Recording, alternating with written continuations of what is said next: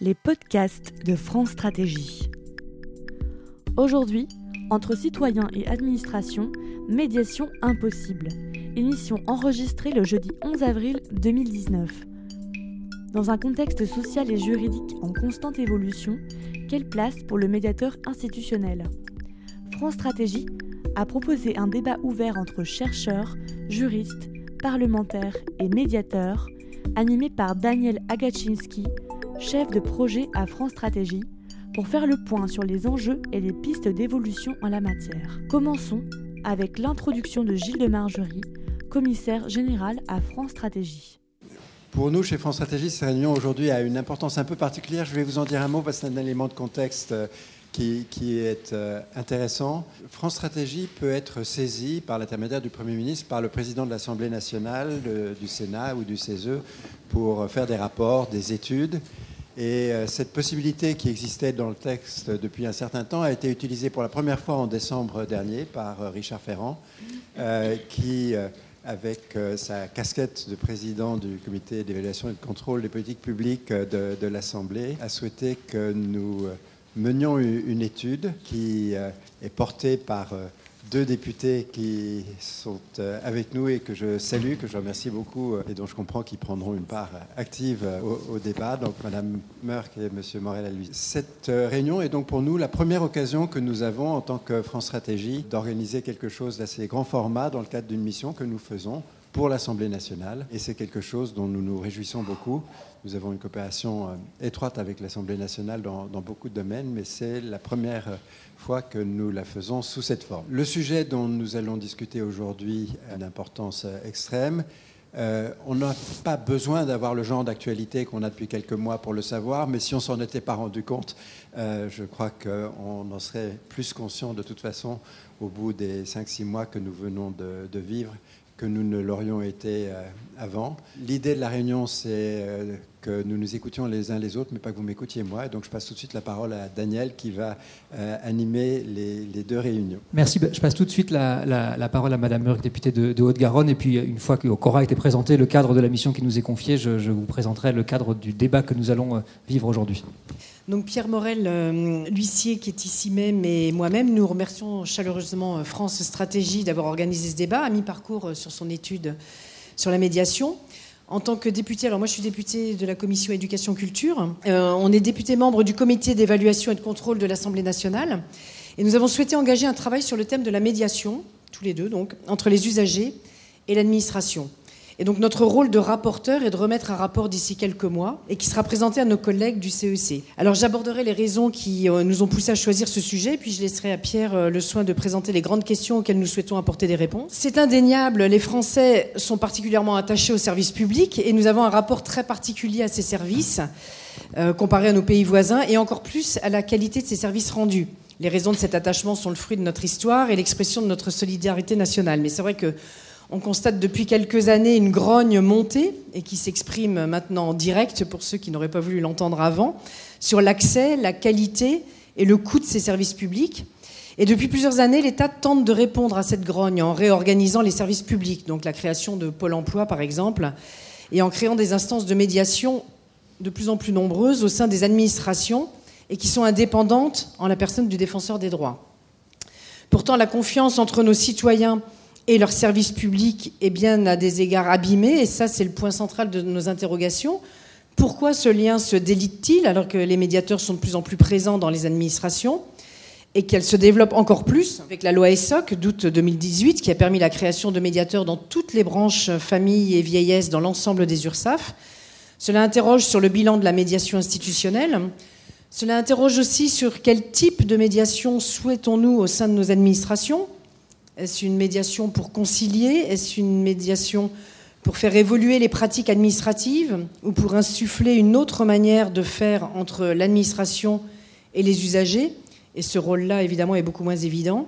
Par ailleurs, quelle lisibilité et quelle connaissance ont les usagers des dispositifs de médiation? Pourquoi les Français ont le sentiment d'être éloignés de leurs services publics alors que les progrès numériques et la dématérialisation sont présentés comme des outils censés rapprocher et simplifier l'accès aux services?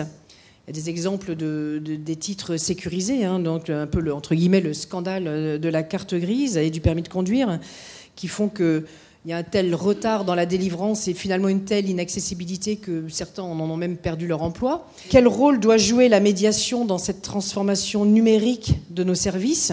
Et le défenseur de droit euh, précise très très très régulièrement la fracture qui existe, 20% de, gens qui n'ont pas accès en fait, hein, ou qui n'y arrivent pas. Donc comment s'assurer que cette numérisation ne soit pas un facteur supplémentaire d'exclusion et d'inégalité, ce qui est aussi le cas déjà? Euh, je vous rappelle aussi l'exemple du RSI. Donc, c'est des cotisations indues qui ont été réclamées, des pressions euh, très très fortes sur les gens pour qu'ils payent des choses qu'ils n'avaient pas à payer. Tout ça est, est, en mutation, je dirais, mais il y a quand même des choses qui finalement euh, font de la casse et de la casse aujourd'hui. Hein. Je vous renvoie sur le rapport du défenseur des droits sur la dématérialisation et l'accès aux services publics. Il est très prolixe sur la question. Les questions sont encore multiples et nous comptons bien entendu sur toutes vos qualités et vos expériences pour nous aider à y répondre voire même affiner les questions. Nous sommes convaincus que la médiation peut être une formidable réponse pour reconstruire un lien de confiance solide entre les usagers et l'administration. Et là, je voudrais simplement vous, donner un, tout petit aperçu de, ma propre carrière. Moi, je suis, enfin, avant d'être députée, je suis députée depuis deux ans, mais je n'étais pas députée avant. Et donc, j'étais journaliste et réalisatrice, et journaliste pendant 30 ans. Donc autant vous dire que j'ai traîné ma bosse dans tous les domaines et dans tous les milieux, et je dirais, euh, je dis de manière très très simple, que je connais aussi bien les escrocs qui vont en prison que ceux qui les y mettent. Et donc voilà, on a vu petit à petit vraiment quelle tension était générée par justement ce, ce délitement et ce manque de confiance petit à petit euh, entre une administration et puis des administrés. Et moi, c'est ce qui me motive. On n'a pas la même motivation tous les deux, c'est ça qui est intéressant, même si elle se rejoint. Mais moi, c'est vraiment faire remonter euh, ce que j'ai vu croître et ce qui s'est exprimé dans les urnes, en quelque sorte. Hein. C'est-à-dire, à un moment donné, euh, on décroche. Et on décroche parce que, parce que dans la vie, d'abord, ça, ne marche plus, ça ne fonctionne plus, c'est trop compliqué. Donc voilà, c'est pour ça que ce rapport a l'ambition de dresser un bilan positif et négatif de la médiation pour proposer des pistes de travail et de réforme à la hauteur des enjeux. Et j'espère bien donner des vraies, vraies réponses à, tous ceux qui, protestent aujourd'hui. Merci à France Stratégie et à son patron d'être, de nous accueillir ici. Ça nous fait très plaisir. C'est la première fois d'ailleurs que des parlementaires s'adressent et que l'Assemblée nationale s'adresse à France Stratégie pour une étude préalable pour avoir une vision un peu globale du sujet qui nous concerne. Je voudrais saluer les trois administrateurs du comité d'évaluation et de contrôle qui est, une structure à l'Assemblée nationale qui analyse euh, les politiques publiques et puis euh, qui euh, fait des rapports sur les évaluations. D'ailleurs, j'ai été l'auteur d'un rapport innovant avec Valérie Petit sur l'évaluation des politiques publiques. Ça sera peut-être une orientation nouvelle des parlementaires. On vote la loi, mais il faut également évaluer les politiques publiques. C'est une orientation qui va de plus en plus faire son chemin dans l'institution de l'Assemblée nationale. Euh, Sandrine l'a dit, je ne veux pas heurter les administratifs, mais nous constatons aujourd'hui une déshumanisation profonde de l'administration française, une culture du contrôle, plus que de l'accompagnement. Et aujourd'hui, on, voit au débouché du débat national, ça a été dit par le Premier ministre euh, à plusieurs reprises euh, mardi dernier, on voit un fossé qui s'est créé entre le citoyen et l'administration, fossé très net, peut-être d'une organisation administrative qui privilégie l'échelon régional au détriment euh, de l'échelon départemental. Il y a peut-être une interrogation à avoir à ce niveau-là. La dématérialisation, la fracture numérique, des choses que le défenseur des droits a pu qualifier de discrimination territoriale. Et on s'est appuyé euh, beaucoup là-dessus, puisque je suis le rapporteur de la loi créant le défenseur des droits. Et euh, on a, à partir de là, essayé avec Sandrine et avec les administrateurs de vous proposer, de proposer à l'Assemblée nationale un rapport sur euh, comment euh, recréer de la confiance entre les citoyens et l'administration. C'est pas simple, euh, mais le débat aujourd'hui qui s'ouvre est intéressant. Il y avait d'abord le médiateur de la République, on l'a connu pendant un certain nombre d'années, et ensuite on a décidé de, de mélanger ou de fusionner la HALD, le défenseur des enfants, la CNDS, la Commission nationale de déontologie, et puis le, le médiateur pour en faire le défenseur des droits, à l'instar de ce qui existe dans d'autres pays. Il a euh, des prérogatives importantes, il ne les a pas toutes, et euh, sur la médiation, il est euh, un interlocuteur important, mais pas le seul. Et aujourd'hui en France, beaucoup de médiateurs, alors beaucoup, beaucoup peut-être trop, peut-être pas assez, Est-ce qu'ils sont utiles Est-ce qu'ils ont toute la même fonction Est-ce qu'ils ont toute la même autorité? Et là, c'est difficile de répondre. Et donc, on s'est adressé à France Stratégie pour faire une cartographie de ce qu'est la médiation aujourd'hui en France. Qu'est-ce qu'il y a comme médiateur dans les relations entre le citoyen, les usagers et l'administration? C'est déjà un, problème à résoudre. Et ensuite, quels sont les moyens quelle, quelle est l'utilité du médiateur, des médiateurs? Quelle est l'efficacité? Alors là, c'est plus compliqué, il faut aller sur le terrain et euh, aborder la réalité de la médiation aujourd'hui dans notre pays. C'est une deuxième fonction, une deuxième orientation qu'on a confiée à France Stratégie. Il ne s'agit pas de faire un rapport de plus. Euh, ça fait 17 ans que je suis député. J'ai horreur de faire des rapports pour des rapports. L'idée, c'est vraiment d'aller dans ce qui est aujourd'hui des difficultés. La, difficulté, c'est la relation entre l'administration et le citoyen. Et donc, euh, au débouché de ce, rapport, qui va nous prendre sur plus, plusieurs mois, on proposera euh, à l'Assemblée nationale et au bureau de l'Assemblée nationale un certain nombre d'orientations. Voilà très, succinctement ce que je voulais dire. Euh, on ouvre le débat, il est, libre. Euh, plus il sera riche, plus il sera peut-être même contradictoire, mieux ça sera pour nous. On veut bien sentir l'évolution de la médiation dans notre pays, peut-être des, expériences aussi en droit comparé. Voilà euh, l'objectif. On est au tout début de cette étude. C'est le départ. Euh, on va s'enrichir de, des questions que vous pouvez aborder. Et à partir de là, on aura un synopsis de travail qu'on essaiera d'approfondir par des auditions au sein de l'Assemblée nationale. À mon tour de, prendre place euh, ici. Merci euh, à vous deux pour le cadrage de la mission que vous nous avez euh, confiée à France Stratégie. On est, nous, à mi-chemin de cette mission où nous allons produire donc, ce, rapport d'étape avant que l'Assemblée se saisisse directement elle-même du chantier. Et je tenais beaucoup, à mi-parcours, à ce que nous ayons cet espace de discussion ouvert, libre, où on se regarde, où on se parle, peut-être dans, l'esprit peut-être de la médiation, pour se poser ensemble les questions que pour l'instant chacun, chacun se pose et le faire sous la forme d'un dialogue qui associe différents acteurs de la médiation qui sont ici, parce que nous avons de nombreux participants du monde de la médiation entre citoyens et administration, pas uniquement des médiateurs qui se réunissent déjà beaucoup entre eux dans les associations, les clubs, les mouvements qui les, qui les regroupent, mais aussi des responsables administratifs, des responsables associatifs qui ont un point de vue sur les effets du développement de la médiation et qu'il s'agit de, mettre en commun pour faire le point sur ce que nous pouvons euh, poser, formuler comme question pour préparer euh, le diagnostic et euh, les perspectives d'évolution. Ces, questions qui sont les nôtres, elles ont déjà été très largement euh, présentées euh, par Madame Merck et par Monsieur Morel à l'huissier. Je les reprendrai très, très brièvement.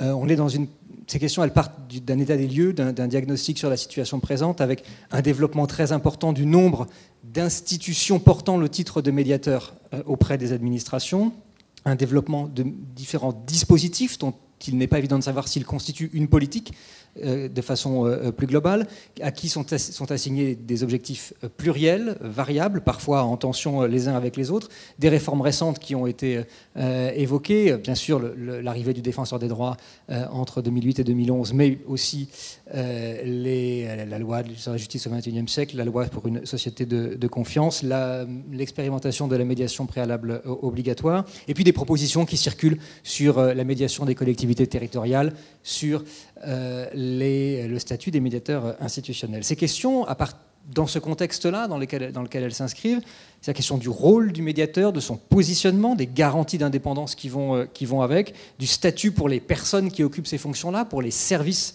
qui remplissent euh, ce rôle. Où faut-il des bénévoles? Où faut-il des salariés? Euh, Quelle formation doit-on attendre des personnes qui occupent ces, responsabilités-là? Et quel cadrage juridique général euh, de ces missions pour que finalement le citoyen, lorsqu'il saisit un médiateur, il sache un peu à qui il a affaire parce que euh, notre premier diagnostic est que cela n'est pas toujours évident du fait de la grande hétérogénéité euh, des dispositifs.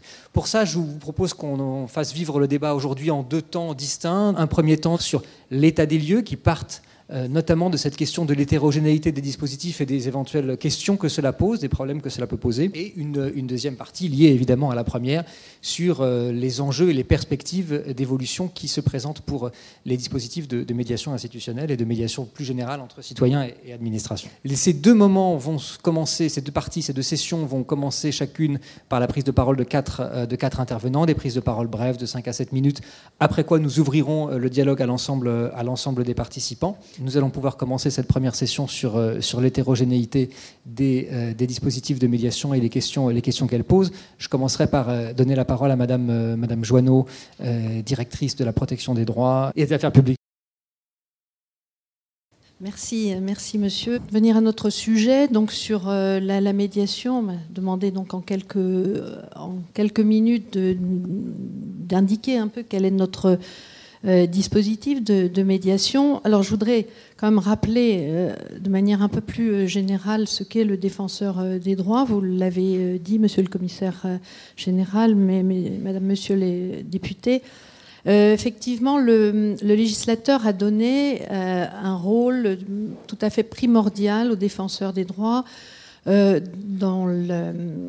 interlocuteur privilégié euh, pour veiller au respect des droits et des libertés euh, des citoyens en général et en lui donnant des pouvoirs pour traiter les réclamations individuelles dont il est saisi. Vous avez rappelé, nous sommes euh, évidemment le, résultat chez le défenseur des droits de la fusion d'anciennes institutions historiques, les quatre que vous avez rappelés, le médiateur de la République, la HALD, la défenseur des enfants et la Commission nationale déontologie de la sécurité, à laquelle s'est ajoutée une cinquième mission d'ailleurs, celle d'orienter, de veiller à la protection des lanceurs d'alerte par la loi euh, du 9 euh, décembre 2016, euh, donc tout à fait récent.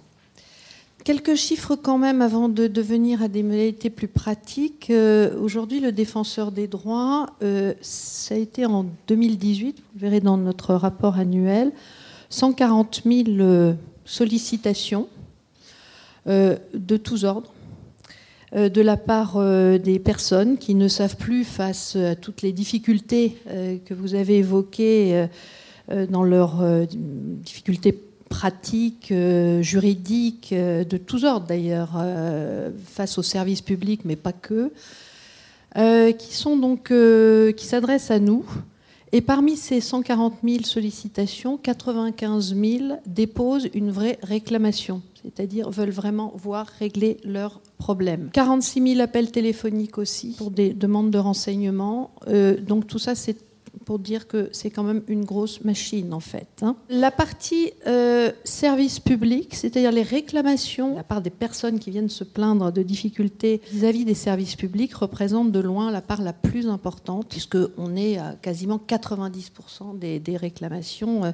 qui tournent autour de, ces difficultés. Comment faisons-nous finalement pour répondre à cette demande? Nous avons bien sûr les services euh, centraux au siège, euh, ici à Paris, euh, nous avons 230 agents qui évidemment traitent de ces réclamations, qui sont des juristes pour la plupart d'entre eux. Et puis, surtout, nous pouvons nous appuyer sur un réseau de délégués sur l'ensemble du territoire, aussi bien dans l'Hexagone qu'en Outre-mer, et ce réseau de délégués est constitué euh, de 520, 530 délégués euh, aujourd'hui qui reçoivent des personnes dans euh, leur permanence.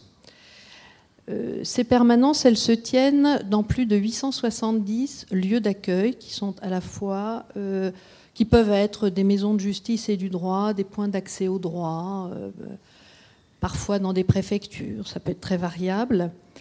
Et euh, évidemment, le, fait que ces personnes s'adressent aux délégués, ça n'est pas la seule voie euh, d'accès aux défenseurs des droits, puisque nous avons aussi euh, un site internet où les gens peuvent faire une demande en ligne, et puis bien sûr la voie postale, ils nous écrivent. Et la particularité que nous avons, c'est quand ils nous écrivent, c'est totalement gratuit, puisqu'il n'y a pas d'affranchissement. Euh, c'est sans affranchissement. Donc la saisine du défenseur, elle est à la fois libre, simple et gratuite. Et ça, c'est un point très important si on veut évidemment toucher des publics larges, euh, voire euh, précaires dans un certain nombre de situations. Mais la grande majorité, évidemment, des personnes s'adressent directement à nos délégués sur le territoire. C'est quasiment 70, dans 77% des cas, les gens viennent voir le délégué et surtout donc, ont cette présence, il y a cette présence physique qui est assurée. Et je crois que c'est un point évidemment très important à l'heure où, euh, effectivement, vous l'avez souligné, le défenseur des droits euh, a bien euh, dit dans son rapport les méfaits de la dématérialisation de beaucoup de procédures et l'absence de guichets ouverts auprès desquels les personnes peuvent venir exposer euh, leurs difficultés. Ce que l'on constate justement, et ça c'est un point important peut-être pour nos délégués, et qui sont pour la majorité d'entre eux des bénévoles, qui sont souvent en termes de profil des anciens fonctionnaires qui ont œuvré toute leur vie au sein du service public et qui finalement veulent continuer à être utiles pour euh, euh, les, personnes qui s'adressent à eux. Et il faut bien voir ce que la plupart du temps, les personnes qui viennent voir nos délégués, ils viennent voir pour parler d'un problème. Mais au fil de l'entretien, derrière un problème, par exemple, lié à la CAF, euh, le délégué va comprendre qu'il y a aussi un problème lié au logement social, et puis parfois, il y a un problème aussi lié euh, à des questions de divorce, pour lesquelles le défenseur des droits ne va pas être compétent. Mais autrement dit, il y a quand même, si vous voulez, la, question de la présence physique et de l'entretien est un point très très important parce que euh, c'est là où on s'aperçoit que finalement les gens sont perdus. Sont perdus face aux, services publics, ils ont du mal à écrire, ils ne comprennent plus les choses. Et ça, c'est, il faut avoir vraiment présent à l'esprit ce point-là pour bien comprendre, en tout cas, le rôle que nos délégués jouent sur le terrain. Alors, lorsque on est euh, saisi, euh, la saisine du défenseur des droits ne suspend pas les délais de recours contentieux. Ça, c'est dans notre loi organique l'article 6. Euh, on aura sans doute l'occasion d'en reparler, puisque c'est évidemment avec les, projets euh, qu'il y a d'abord la loi sur la société de confiance, qui effectivement a instauré des, des, médiateurs, notamment dans les, organismes sociaux, pour lesquels là, la suspension des délais de recours euh, est, acquise. Donc ça, c'est un point, si vous voulez, pour nous, qui est évidemment en discussion et en débat, mais on aura l'occasion sans doute d'en reparler euh, ultérieurement. Alors le défenseur des droits, toi qu'il a évidemment ses réclamations, euh, comment il traite, eh bien c'est vrai qu'en tant qu'héritier du médiateur de la République, dans la, voie du règlement amiable, elle est évidemment la voie privilégiée. Il faut savoir que les gens, lorsqu'ils viennent nous voir dans nos permanences, ils ne savent pas nécessairement ce qu'on peut faire pour eux. Ils n'ont pas nécessairement identifié que c'est du règlement amiable qu'ils veulent. Ils ne savent pas toujours qu'est-ce qu'on peut faire euh, et, finalement ce que ça recouvre. Donc il y a toute une part d'explication qui est évidemment importante. Donc cette résolution amiable du, conflit que nous privilégions, euh, elle se traduit très concrètement euh, par euh, souvent des interrogations auprès d'interlocuteurs, que sont par exemple les organismes sociaux ou d'administration, où nous essayons de comprendre la situation, de nous appuyer sur le droit, le cadre juridique, pour essayer de faire redonner à la personne les droits lorsqu'ils ont été méconnus, et euh, ce mode de résolution, évidemment, euh, il fonctionne euh, lorsqu'on arrive à faire comprendre les, situations. Et pour nos délégués, dont la mission est exclusivement de faire ce règlement amiable, dans 80% des règlements amiables qu'ils vont tenter auprès d'interlocuteurs institutionnels, eh bien, ça fonctionne. Au siège, aux services centraux du défenseur, nous faisons aussi de la médiation, mais pas que, puisqu'il arrive que des gens viennent nous saisir alors qu'ils sont déjà au contentieux, d'une part, ou bien que les voies de la médiation n'ayant pas abouti, eh bien, nous pouvons aussi venir au soutien de leurs réclamations devant les juridictions. De Vous l'avez indiqué, c'est vrai qu'il y a un développement très important des de, la médiation, des possibilités de médiation, ce qui évidemment est important pour le défenseur des droits, et il a eu l'occasion de le souligner lors de la convention nationale qu'il a faite avec l'ensemble de ses délégués. Euh, ce qui importe derrière tout ça, c'est l'intérêt des usagers. Peu importe ce qu'on fait, chacun peut avoir euh, des médiations, euh, des formes différentes. Ce qu'il faut surtout, c'est évidemment assurer une certaine lisibilité pour les, personnes, puisqu'on s'aperçoit que ce n'est pas toujours, euh, pas toujours euh, euh, le cas.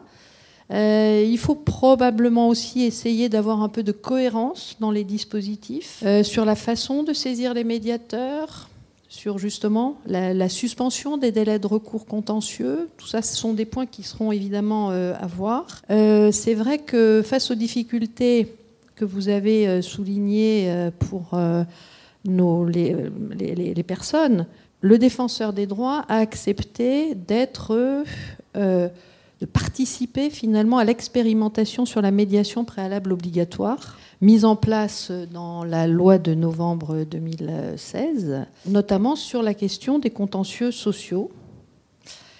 Ce qui signifie que, très concrètement, dans six départements, aujourd'hui, lorsque euh, les personnes qui veulent euh, contester des décisions euh, relatives au, RSA, à l'APL, à la prime exceptionnelle de fin d'année, si elles souhaitent engager un contentieux devant la juridiction administrative qui est compétente, elles doivent au préalable, de manière obligatoire, saisir un des délégués dans ces départements-là avant de saisir le juge.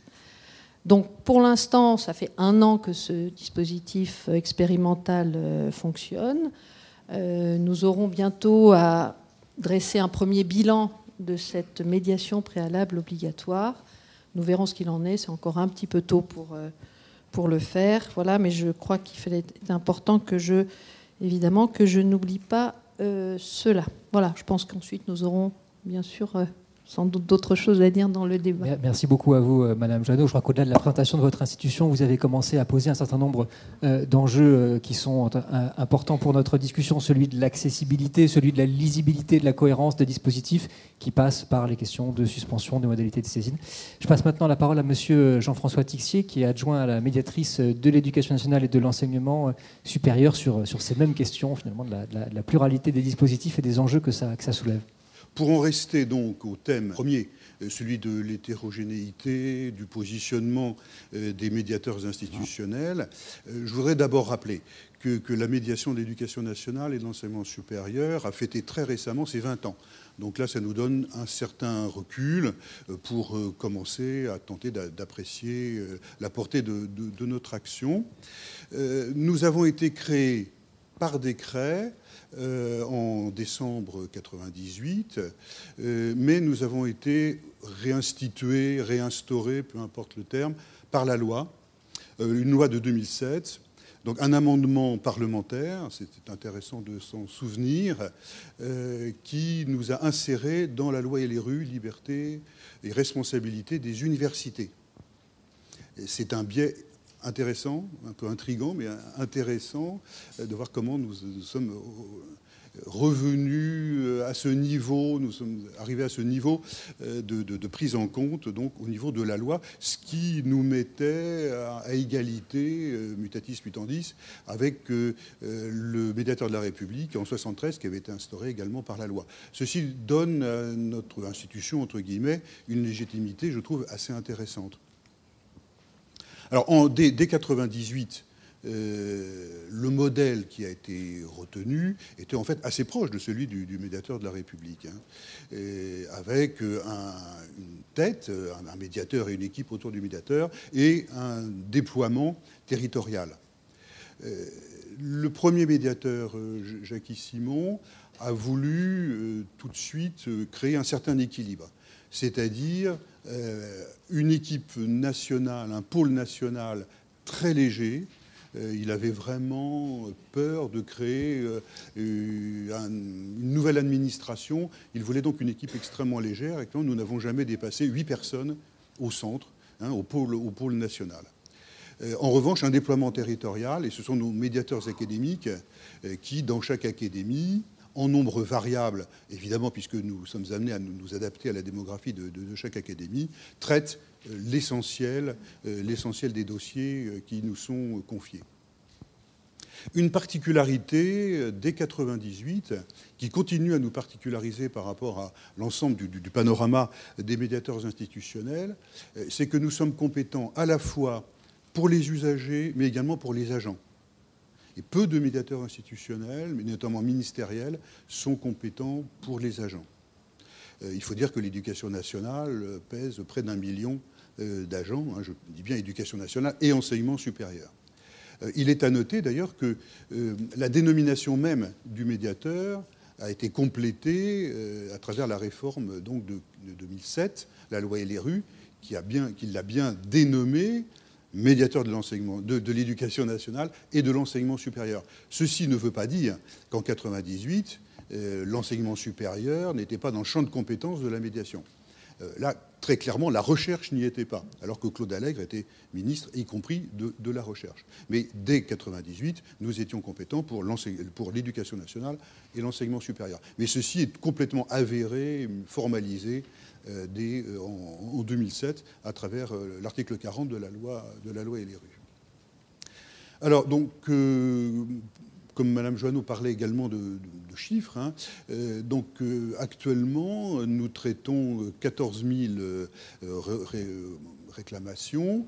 Sont-elles toutes d'ailleurs des réclamations? Une petite partie dans ces 14 000 sont des demandes de conseillers d'information. Parfois, ces demandes de conseillers d'information cachent ou se cachent derrière ces demandes un litige ou un différent latent. Euh, mais pour l'essentiel, bien évidemment, ce sont des, réclamations, c'est-à-dire des gens qui critiquent, qui, euh, qui, se plaignent de telle ou telle décision, qui en demandent de toute façon la modification. Alors quel est notre positionnement euh, par rapport à ces, ces, Nous prenons parti. Nous prenons parti après instruction. Alors le fait de se affirmer Hein, que nos médiateurs prennent parti peut choquer un certain nombre de, euh, tenants de certaines doctrines universitaires de, la médiation.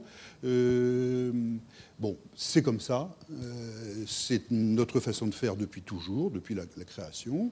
nous appuyons ou nous n'appuyons pas un certain nombre de ces réclamations après instruction. Instruction, ça veut dire que nous sommes à 99,9% des, euh, saisis par des, euh, des, usagers ou des agents. Euh, donc nous devons immédiatement instruire du côté de l'autre partie. L'autre partie, c'est l'autorité administrative, par exemple, qui a pris la décision. Hein. Donc on se retourne vers le recteur, vers les services du ministre, vers le chef d'établissement, peu importe, le président de l'université, et on essaye de comprendre pourquoi telle ou telle décision a été prise et pourquoi elle est, pourquoi contestée. À la fin de cette instruction, nous prenons parti. Nous prenons parti soit en disant aux réclamants, eh bien, nous avons bien regardé, euh, votre réclamation ne nous paraît pas fondée, et on explique.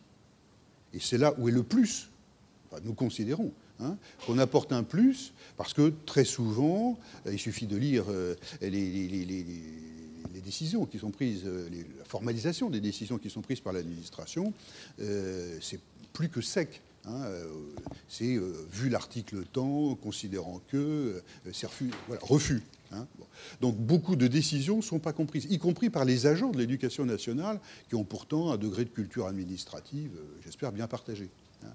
Hein. donc on a un travail de réexplicitation dans un certain nombre de, de cas, et ceci apaise ne faut pas minimiser l'impact de ces, euh, de, ces explications, de ces explicitations des décisions. Et ça, ça, ça, apaise parce que euh, ça fait comprendre, ça montre qu'il n'y a pas eu de discrimination ou de traitement particulièrement défavorable euh, à la personne. Dans d'autres cas, assez nombreux, nous appuyons la réclamation, en tout ou partie évidemment. Hein. Et dans ce cas-là, nous nous tournons vers euh, l'autorité administrative en lui demandant de modifier tout ou partie euh, de, sa décision. Nous sommes une autorité non autoritaire. C'est-à-dire que nous n'avons pas la capacité soit de nous substituer, mais ça on le partage avec tous les médiateurs institutionnels, hein. nous ne pouvons pas nous substituer, nous pouvons juste essayer de convaincre euh, nos interlocuteurs, euh, autorités, recteurs, ministres, etc., etc., chefs d'établissement, nous devons convaincre, et c'est un travail de patience, de travail de conviction qui est intéressant, passionnant à faire, mais bien évidemment qui peut paraître frustrant parce que nous n'avons pas l'autorité de prendre une décision à la place d'une autre personne. Ceci est parfois mal compris euh, par les gens qui, nous saisissent, euh, et parfois, rarement, heureusement, on a des gens qui disent à quoi servez-vous, etc. etc. Des gens d'ailleurs qui nous avaient pris pour un cabinet d'avocats gratuit. Hein. Ça aussi, ça existe assez, euh, assez fréquemment. Là aussi, on essaie d'expliquer et de bien nous se, positionner. Mais nous avons, au-delà de ce traitement individuel des réclamations, nous avons une œuvre plus générale qui est celle des recommandations que nous faisons aux ministres. Chaque année, euh, essentiellement à l'occasion de, la remise d'un rapport annuel, euh, nous émettons un certain nombre de recommandations. Bien évidemment, elles s'appuient sur notre vécu euh, d'une année. Tout ce que nous avons reçu, traité comme réclamation, nous permet d'élaborer des recommandations faites aux ministres, aux ministres au pluriel. Hein. Nous avons en fait actuellement deux ministres, hein, pour l'éducation nationale et pour l'enseignement supérieur. Ce sont des modifications que nous proposons soit au niveau législatif, rarement, mais parfois, soit au niveau réglementaire, soit dans les comportements, euh, ce qui peut amener des directives euh, à prendre, euh, des circulaires, peu importe. Hein. Mais ce, travail-là est très important pour nous. Il est, il est très médiatisé puisque notre rapport est diffusé. Il fait l'objet d'une conférence de presse, d'articles quelques articles dans la presse. Nous, faisons un travail de diffusion de, toute cette réflexion et de toutes, ces, recommandations. Et nous en assurons un suivi à travers un comité de suivi qui se réunit auprès des deux cabinets et euh, auprès duquel donc, euh, nous, euh, nous demandons aux services de nous dire comment ils ont pris ces recommandations, comment ils s'en sont emparés et quelles suites ont pu leur être, leur être données. Voilà. Donc euh, j'espère que dans la suite de la, de la discussion, euh, on pourra aborder un certain nombre des, huit questions que vous posiez. Bien évidemment, euh, comme Madame Joanneau, je pense à la, question importante, hein, professionnalisation des médiateurs, bénévolat. Nous, nous avons des bénévoles retraités, anciens cadres supérieurs de l'éducation nationale. Donc nous nous les regardons comme des professionnels au sens vraiment de la connaissance, de la, compétence. il n'empêche que ce sont effectivement des bénévoles au sens financier du terme. Euh, mais ce statut de retraité a beaucoup d'intérêt parce que ça leur crée une très grande indépendance. Ils sont nommés par le ministre et ils travaillent dans un rectorat. Donc ils n'ont pas été nommés par le recteur. Donc ceci est aussi une garantie de... Et puis si on pouvait aussi aborder euh, la question de la suspension des délais, euh, là je crois que c'est une question absolument cardinale. Hein. Je passe maintenant la parole à quelqu'un qui, lui, a le pouvoir de prendre des décisions, euh, ce qui en fait une, différence majeure avec les, médiateurs dont on parlait. Monsieur Philippe Gazagne, président du tribunal administratif de Clermont-Ferrand, et ici présent principalement au titre de référent national médiation pour les juridictions administratives, et qui, à ce titre, non seulement suit, mais euh, pilote aussi certaines des évolutions dans le traitement de la, place de la médiation dans les, différents entre euh, citoyens et administration. Je vous passe la parole, Monsieur Gazagne. Oui, pour situer un peu le, paysage en France, euh, les tribunaux administratifs, puisqu'on a commencé à parler de, quelques chiffres, reçoivent 200 000 requêtes par an. C'est le chiffre de, 2018, euh, tout contentieux confondu, toute administration confondue. Et comme vous le savez, Dieu sait si elles sont nombreuses en France, nous adorons l'administration, mais nous, nous traitons la maladministration. Depuis un an, vraiment la le rythme de croisière a été franchi, enfin a été lancé l'année dernière euh, par une modification du code. Euh, depuis euh, l'année dernière, il est possible de lancer une médiation, et je voudrais qu'on soit un peu, en tout cas, précis sur les termes que, j'emploie. la médiation pour nous, c'est lorsque deux personnes se mettent d'accord pour régler leurs litiges, qu'elles soient publiques ou privées. Et évidemment, en ce qui nous concerne, il y a toujours une personne publique dans cette opération.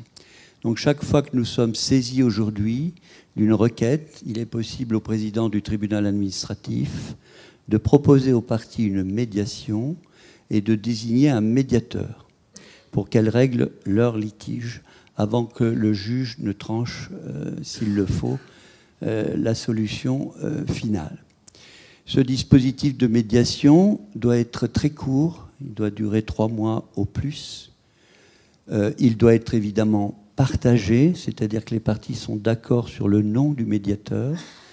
C'est une médiation payante. Les, les médiés doivent se mettre d'accord sur le coût de la médiation. Et souvent, au bout de la transaction, d'ailleurs, lorsqu'il y a un accord, l'administration règle, règle pour l'essentiel le, coût de, de, la médiation. Elle doit être confidentielle. Tout ce qui se dit dans la médiation doit rester dans le cadre de la médiation et ne peut plus servir dans le débat contentieux après. Ça, c'est très très important pour qu'on puisse être protégé dans le cadre de la médiation. On peut tout se dire et on ne pourra jamais réutiliser ce qu'on s'est dit dans le cadre de la médiation. Et enfin, euh, cette médiation, si elle aboutit, eh bien, elle aboutit à un désistement, c'est-à-dire que le requérant renonce à son recours contentieux, signe un accord, signe une transaction la plupart du temps, signe une transaction qui est la loi des parties, qui s'impose aux deux parties et qui est appliquée par les deux parties, ce qui conduit euh, à l'abandon de euh, la requête. Vous comprenez bien qu'avec 200 000 requêtes par an, le juge administratif aujourd'hui, moins d'impôts, moins de fonctionnaires, donc moins de juges, ne peut plus faire face à l'accroissement qui est à peu près de l'ordre de 6 à 8% à l'heure actuelle des, requêtes contentieuses. La voie de la médiation est pour l'instant modeste. Notre objectif est euh, peu près couvrir 1% de ce champ, c'est-à-dire de réaliser euh, de l'ordre de 2000 médiations par an dans tous les secteurs, j'y reviendrai. Et nous en avons lancé à peu près 800 l'année dernière, donc vous voyez que nous avançons euh, très vite. Nous sommes organisés très simplement. J'ai un correspondant médiation dans chaque tribunal administratif et dans chaque cour administrative d'appel. Et euh, ce correspondant magistrat détecte, euh, ça c'est très important parce que tout ne se prête pas à la médiation, détecte les dossiers, propose la médiation, propose le médiateur et regarde et suit la façon dont les choses se déroulent. Voilà, c'est un dispositif qui pour l'instant est, modeste, mais qui bien entendu euh, est porteur de, beaucoup d'évolutions pour l'administration, si évidemment elle accepte, hein, encore une fois, il faut que les deux parties acceptent. Il y a tout un travail très très important en amont. Hein. une fois qu'on est autour de la table, euh, on a pratiquement réussi. Il faut arriver à se mettre autour de la table, et c'est très difficile de mettre autour de la table une administration L'administration, c'est l'intérêt général. L'administration, c'est vraiment des administrateurs qui ont vraiment le sens de cet intérêt général, qui pensent bien agir. Et bien entendu, c'est voilà, tout le travail est un travail de persuasion sur, euh, sur le dispositif à mettre en place. Euh, ça marche assez bien puisque, comme vous le voyez, on va voir au cours de la journée ou cet après-midi qu'il y a des tas de dispositifs de médiation euh, nous prenons comme médiateurs des personnes privées. À l'origine, on est parti sur des avocats publicistes. Nous prenons également des médiateurs qui ont une formation, un diplôme de médiateur. Nous avons également recours aux médiateurs institutionnels. On ne s'interdit rien. À ce sujet, sur les médiateurs institutionnels, alors j'ai toujours peur quand je, dis, quand je vois des, députés que je leur propose des dispositions euh, législatives, mais euh, c'est certain qu'aujourd'hui, il faudrait un dispositif général et global qui assure non pas un statut, mais disons un positionnement de ces médiateurs institutionnels au-delà du défenseur des droits qui, bien entendu, euh, à la loi pour, lui, il n'y a pas de difficulté. Mais vous voyez qu'on voit fleurir partout des médiateurs institutionnels, dans tous les ministères, dans tous les organismes publics. Et je pense qu'il faudrait une appellation contrôlée, toute simple, euh, qui assure euh, l'indépendance du médiateur, son indépendance. Alors vous savez bien qu'il y a tout à fait différentes formules pour assurer une indépendance, qui assure la confidentialité des travaux qui sont faits dans, ce sens-là. Euh, et puis j'avais un troisième point sur la formation, bien sûr, entendu. Hein, un médiateur institutionnel doit se former aux techniques de la médiation. Ce n'est pas encore tout à fait un métier, mais euh, il y a des techniques de médiation qui font qu'un médiateur, ce n'est pas un arbitre, ce n'est pas quelqu'un qui prend parti, c'est quelqu'un qui, essaye de rapprocher les points de vue et qui amène les deux parties à trouver euh, la moins mauvaise solution, puisque vous savez que c'est toujours mieux qu'un bon procès. Je ne veux pas embrouiller, parce qu'on a parlé de la médiation préalable obligatoire qui est un, sujet en lui-même. On pourra en parler, je crois, de façon plus détaillée. Mais voilà, le Conseil d'État a désormais compris l'intérêt de la médiation.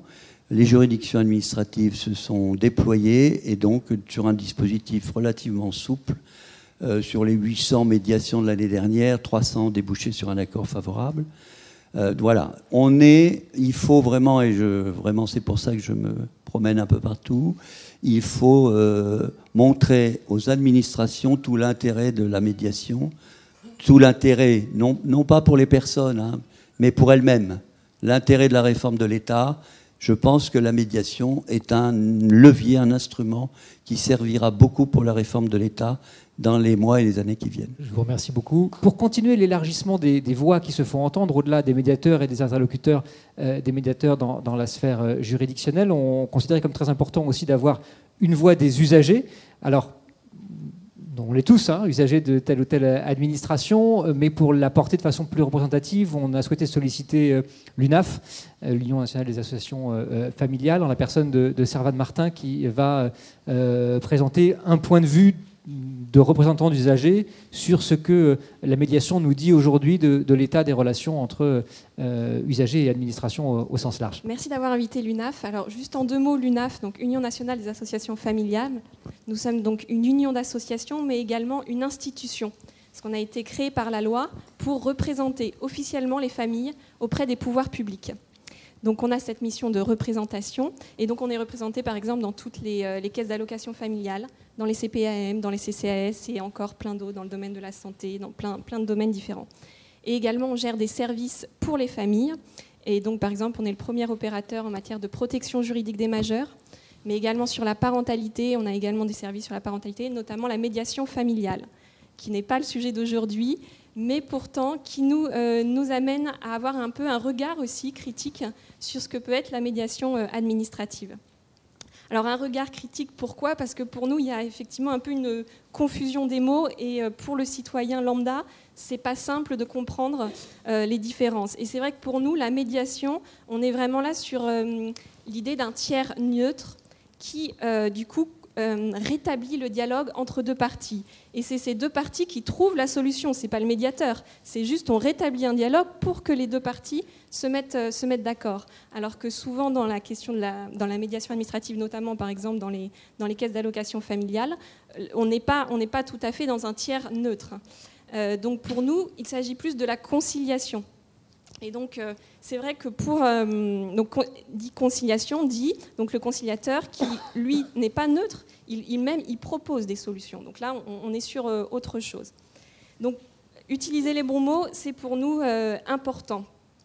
Alors après, pour, pour, autant, hein, même si on n'est pas tout à fait dans la médiation, la conciliation nous paraît totalement indispensable pour euh, tout ce qui a été évoqué euh, en, début de, cette réunion, euh, notamment du fait aussi parce que c'est vrai qu'on remarque que de plus en plus le droit et les prestations cherchent à être complètement personnalisées. On personnalise de plus en plus le droit pour coller aux situations, à des situations qui sont de plus en plus complexes, avec les divorces, le, lien avec l'emploi plus ou moins compliqué. Donc on colle aux situations, donc on rend le droit plus complexe, et de l'autre côté, on a des administrations qui sont complètement euh, euh, loin des usagers, dématérialisation, automatisation, plus de contact humain.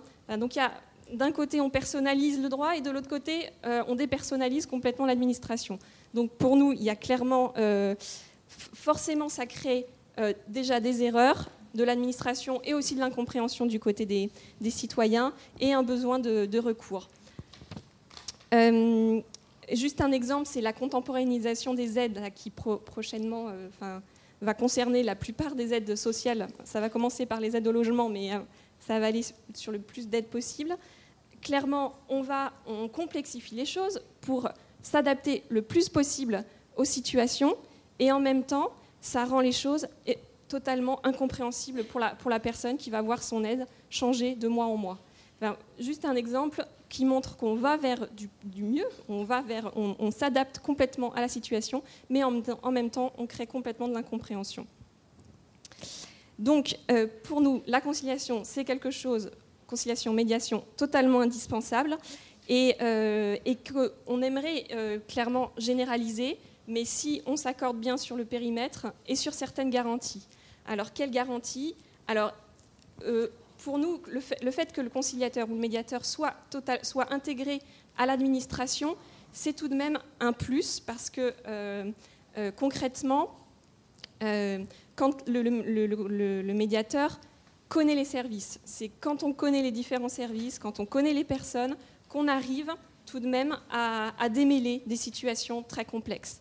Donc c'est important, mais être attaché donc à l'administration, mais pour autant avoir quelques garanties d'indépendance. Par exemple, au niveau hiérarchique, euh, est-ce qu'on ne pourrait pas rattacher le médiateur, par exemple, au préfet ou au défenseur des droits?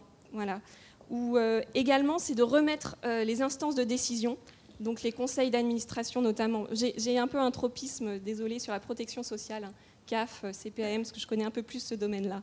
Mais donc là, c'est de vraiment remettre les, administrateurs ou les décideurs dans la boucle, avec des rapports des médiateurs euh, auprès de, ces, instances de décision. Et également le fait que les médiateurs ne soient pas seuls. quand on voit par exemple sur la prestation de compensation du handicap, les, énormes inégalités qu'il existe entre les départements, que peut faire un médiateur tout seul d'un département euh, d'un conseil départemental? il, faut absolument qu'il soit en lien avec euh, euh, d'autres médiateurs, d'autres départements, mais aussi au niveau national. Alors sur la question de, la formation du statut, pour nous, il faut aller vers plus de professionnalisme. Alors ça peut rester un bénévole, mais en tout cas, il faut aller plus de professionnalisme, clairement, avec de la formation, un référentiel, un cadre déontologique, euh, et également, pensons à l'analyse de pratique aussi, parce que les médiateurs sont souvent, justement, pour être un peu impartial, indépendants, eh bien, ils sont aussi parfois seuls face à des situations complexes, des situations difficiles. Donc l'analyse de pratique est aussi à, penser. Pour nous aussi, une des choses importantes, c'est que la médiation soit vraiment plus humaine, justement, apporte plus de contact. Donc vraiment des entretiens, la possibilité de contact téléphonique, des comptes rendus réguliers sur ce qui se passe, ramener du dialogue entre l'administration et, euh, le citoyen.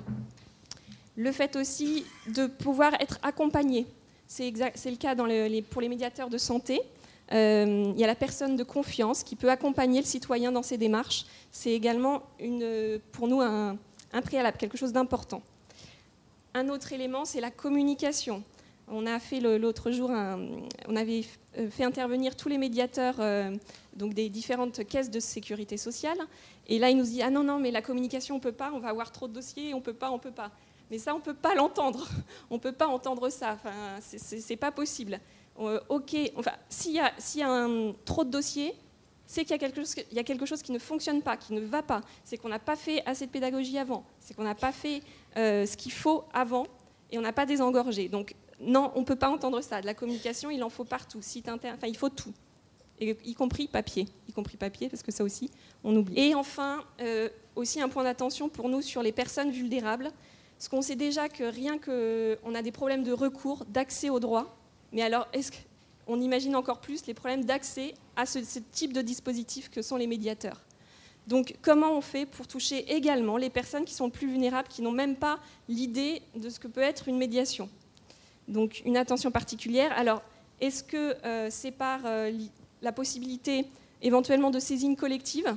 Je pose la question. Est-ce qu'on ne pourrait pas imaginer des saisines, notamment par des associations, pour, voilà, pour donner plus de poids à ces personnes? Et enfin, euh, sur le dernier point, sur la question de la médiation obligatoire, c'est vrai que pour nous, c'est un peu deux termes qui sont un peu antinomiques. Euh, alors, si on parle de conciliation, une conciliation obligatoire, là, on, l'entend mieux, on, on, comprend mieux, parce qu'on est sur du recours, ok, on passe par la conciliation. Mais de la médiation obligatoire, là, euh, on tique un petit peu. Voilà pour les quelques remarques. Merci vraiment beaucoup à, vous et, à vous tous pour ce premier tour de, prise de parole. Je crois que la, dernière expression a, montré une exigence, une attente extrêmement forte à l'égard des dispositifs de médiation euh, pour l'ensemble des administrés, des assurés et en particulier pour les, personnes les, plus fragiles. Je crois que ça, rejoint euh, une partie des questions qui ont été posées au préalable sur euh, le positionnement, les prérogatives, l'accessibilité aux médiations. Et donc, ce que je vous propose, c'est que sur ces questions-là qu'on a abordées dans la première partie, on se donne pour que chacun puisse s'exprimer, ceux qui le souhaitent, une règle, une règle que les parlementaires comprendront bien, avec laquelle ils ont l'habitude, qui est de limiter les prises de parole à deux minutes euh, pour que, euh, avec autant de possible des cas, euh, des cas illustrant ce dont il est question, pour avancer sur ces, sur ces différents sujets. Jean-Claude Devez, PAC Civique, Observatoire citoyen de la qualité démocratique. Nous avons fait dans nos deux derniers rapports des travaux sur la confiance. D'abord la confiance des citoyens envers la politique, mais aussi, dans le dernier rapport, la défiance inversée. Donc une certaine méfiance vis-à-vis des administrations qui sont méfiants vis-à-vis des usagers. Et il y en a de multiples exemples, mais ça va plus loin aussi. Il y a une espèce souvent de ton méprisant. On reçoit des lettres où le ton est l'administration des impôts, euh, disons, qui vous remet euh, disons, ce que vous, devez payer parce que vous avez démontré que vous ne deviez pas le payer et qui a un ton dans la manière dont il s'exprime ou euh, un espèce de mépris quand on vous demande des, formules, par exemple, pour les dames actuellement, pour leur carte vitale.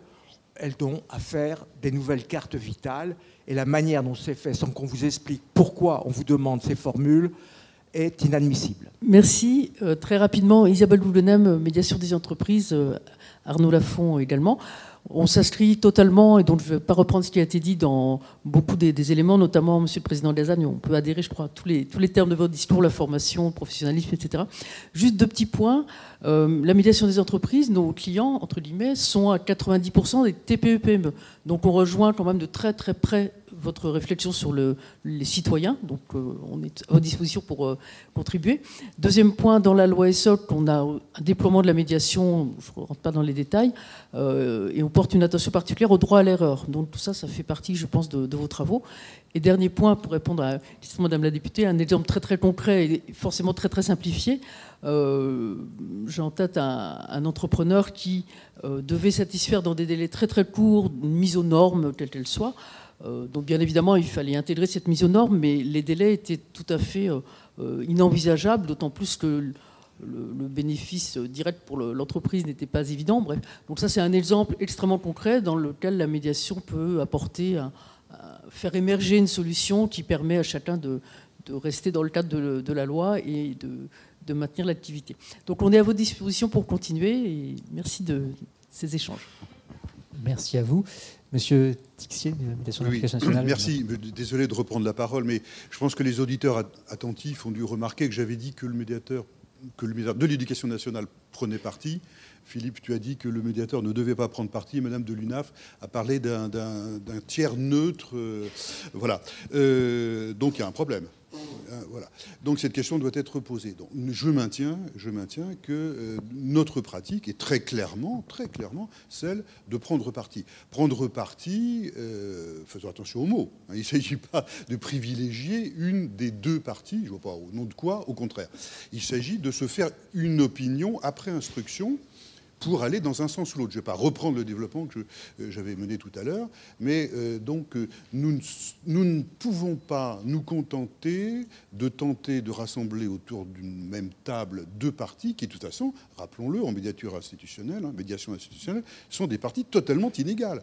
Nous n'avons pas les moyens de réunir le recteur de l'Académie de Paris à la même table, hein, le recteur de l'Académie de Paris et puis le jeune bachelier euh, qui conteste le 4 en maths qu'il a eu à la dernière session du, du bac. C'est pas comme ça que ça se passe. Ce n'est pas comme ça que ça se passe.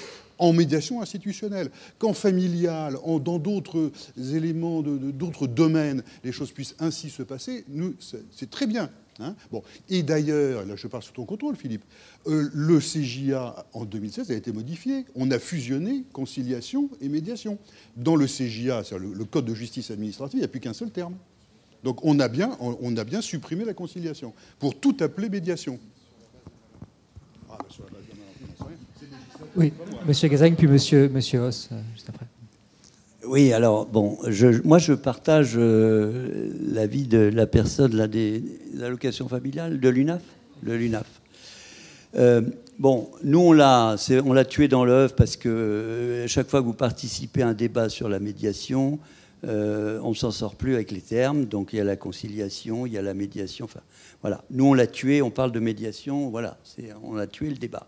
En revanche, sur les médiateurs institutionnels, euh, les médiateurs institutionnels, eux, euh, ils agissent sur réclamation. Au nom, ils font partie d'une administration où, euh, bon, on, va entendre tout à l'heure, je l'espère avec profit, notre médiateur de Pôle Emploi. ils, agissent sur réclamation pour essayer de faire bouger l'administration. Ce n'est pas tout à fait la, même chose. Hein. Donc je, et là, c'est là où je partage l'avis, c'est que les médiateurs institutionnels font de la conciliation. Voilà. Ils, essayent de, trouver, et surtout en équité, d'essayer de trouver une solution, etc. Mais ce ne sont pas véritablement euh, des médiateurs au sens de la médiation. Voilà. C'est un peu compliqué en France parce que euh, voilà, les mots sont importants, euh, etc. Alors, sur la médiation institutionnelle, comme tu, le dis, bien entendu, euh, le défenseur des droits, euh, le médiateur de Pôle emploi, toi, à l'éducation nationale, euh, on ne peut pas mettre les gens autour d'une table. C'est très coûteux. Et on se retrouve sur l'administration électronique, c'est-à-dire qu'on a la médiation électronique aujourd'hui. Et c'est dommage. C'est dommage parce que la plupart du temps, les gens, ils veulent, et notamment les gens paumés, hein, les gens je suis juge du quotidien, hein. moi je suis juge du RSA, hein. je, suis vraiment le, juge de la carte de stationnement euh, handicapé. J'y tiens beaucoup parce que parfois on pense que le juge administratif s'occupe de grands problèmes, etc. Non, non, non, non. On est juge du quotidien et on a des gens qui sont euh, vraiment sans moyens. Eh bien, quand on les met autour d'une table, euh, on parle de considération. Monsieur a parlé de considération. Bon, ben voilà, les choses sont bon. Mais maintenant, dans les temps dans lesquels nous sommes, les administrations n'ont plus de, trop de grands moyens à consacrer, y compris aux médiateurs, euh, et donc euh, et aux fonctionnaires. Hein. Et donc, on est évidemment dans un, temps de médiation électronique et un temps d'action électronique aujourd'hui. Et quand on remet du contact, c'est sûr que les personnes. Hein, alors, pour prendre des exemples bien précis, dans tous les secteurs du contentieux chez nous. Il y a évidemment le grand secteur de la fonction publique, puisqu'on est juge des prud'hommes avec les fonctionnaires. Bon, ben, quand vous avez un litige et on a gagné, on a perdu, alors que le fonctionnaire il reste dans son administration, que ce soit d'État ou que ce soit dans une collectivité locale, il va rester avec sa, sa DRH, il va rester avec son maire, il va rester avec son chef de service. La médiation, c'est vraiment un secteur tout à fait important. Alors sinon, on a évidemment le grand secteur des marchés publics. Une, une, entreprise n'arrive pas à, se faire payer par une personne publique un peu récalcitrante. Ça nous arrive. Euh, bon, ben, la médiation, ça va beaucoup plus vite que nous. Hein. Euh, nous, on, a le temps long, c'est normal. Il faut, il faut qu'on prenne le temps de, trancher. Mais dans tous ces secteurs-là, dans tous ces, en urbanisme et surtout en matière régalienne, je me suis aperçu qu'on pouvait faire de la médiation. En matière réganienne, je ne prendrai pas l'exemple du 80 km/h parce que là, ça va faire évidemment bondir tout le monde, mais il est évident que dans nos provinces, chaque département peut définir lui-même en Lozère qu'est-ce qu'il doit. Voilà, tout ce champ-là, c'est un champ évidemment euh, très très important. Euh, mais dans le régalien, on a, on a eu des exemples tout à fait, euh, tout à fait extraordinaires. et puis, dernier exemple, si vous voulez aussi, par exemple, sur une manifestation, bah, le préfet il négocie bien avec les organisateurs des manifestations, pour prendre des exemples frais, du défilé, du lieu où on va défiler, avec des mesures de sécurité. Donc l'administration, et pour rebondir aussi sur l'administration fiscale, un dernier mot, l'administration fiscale, elle médit depuis très très longtemps. Avec un E elle médit depuis très très longtemps, absolument. On peut aller voir, on peut aller voir son inspecteur des impôts, on peut aller voir son contrôleur, on peut aller discuter. Ça fait très longtemps que l'administration fiscale fait de la médiation, euh, sans le dire, mais vous entendez parler, hein, des gens qui veulent rentrer en France pour rapatrier un certain nombre de choses. Eh bien, il y a de la médiation qui se fait à Bercy et à grande, grande échelle et sur des sommes tout à fait considérables. Merci beaucoup. La sécurité sociale a été plusieurs fois interpellée. Peut-être souhaite-t-elle répondre Bonjour, donc je m'appelle euh, Sophia Drissi, je suis médiatrice à la Caisse nationale des allocations familiales, donc à la CNAF, qui a été pas mal citée. Euh, donc le thème du débat et les différentes interventions suscitent beaucoup de réactions, donc je vais tâcher d'être concise et d'aborder brièvement les points que je voulais évoquer avec vous. Euh, donc avant tout, euh, même s'il y a débat sur le, thème de médiateur par moment, effectivement, sur la philosophie de la notion, je pense qu'en tout cas, ce qu'on partage tous, c'est l'idée qu'effectivement, c'est nécessaire, euh, encore plus dans le contexte actuel, pour établir le lien entre les administrations et les administrés. Je pense que là-dessus, on peut être tous d'accord. Après, je partage également le fait qu'il y a une nécessité d'apporter une meilleure lisibilité pour pour nos citoyens, puisque même si chacun a sa, son organisation, hein, c'est assez évident que du point de vue de, de, de l'usager, c'est pas toujours très clair je rebondis brièvement sur la question des moyens, où je sais qu'on est tous, on freine tous un peu des, quatre fers côté communication, parce qu'on a peur finalement d'être engorgé et que finalement ce soit contre-productif et que le médiateur ne puisse plus faire son métier correctement. Ceci étant, je partage aussi la, nécessité d'informer euh, les, citoyens sur la possibilité de, saisir le médiateur. Donc encore faut-il être doté des moyens suffisants. Voilà. Côté organisation aussi, pour rebondir sur d'autres points qui ont été évoqués, donc à la CNAF, nous sommes deux médiatrices et nous avons une responsable. Nous sommes dans l'attente imminente de la nomination d'un médiateur national qui serait indépendant afin de garantir justement cette indépendance qui est souvent évoquée. Euh, toutefois, à l'échelon départemental, puisque les CAF sont départementalisés, on a un médiateur dans chaque caisse, donc qui est salarié de l'organisme, certes, mais qui est rattaché donc à, la direction comme euh, comme la loi ESSOC le préconisait, pour garantir justement cette indépendance. Donc c'est vrai que sur ce sujet-là, ça peut faire aussi débat, puisque d'un côté, la, force de d'un médiateur extérieur, c'est qu'il est effectivement complètement euh, autonome et indépendant.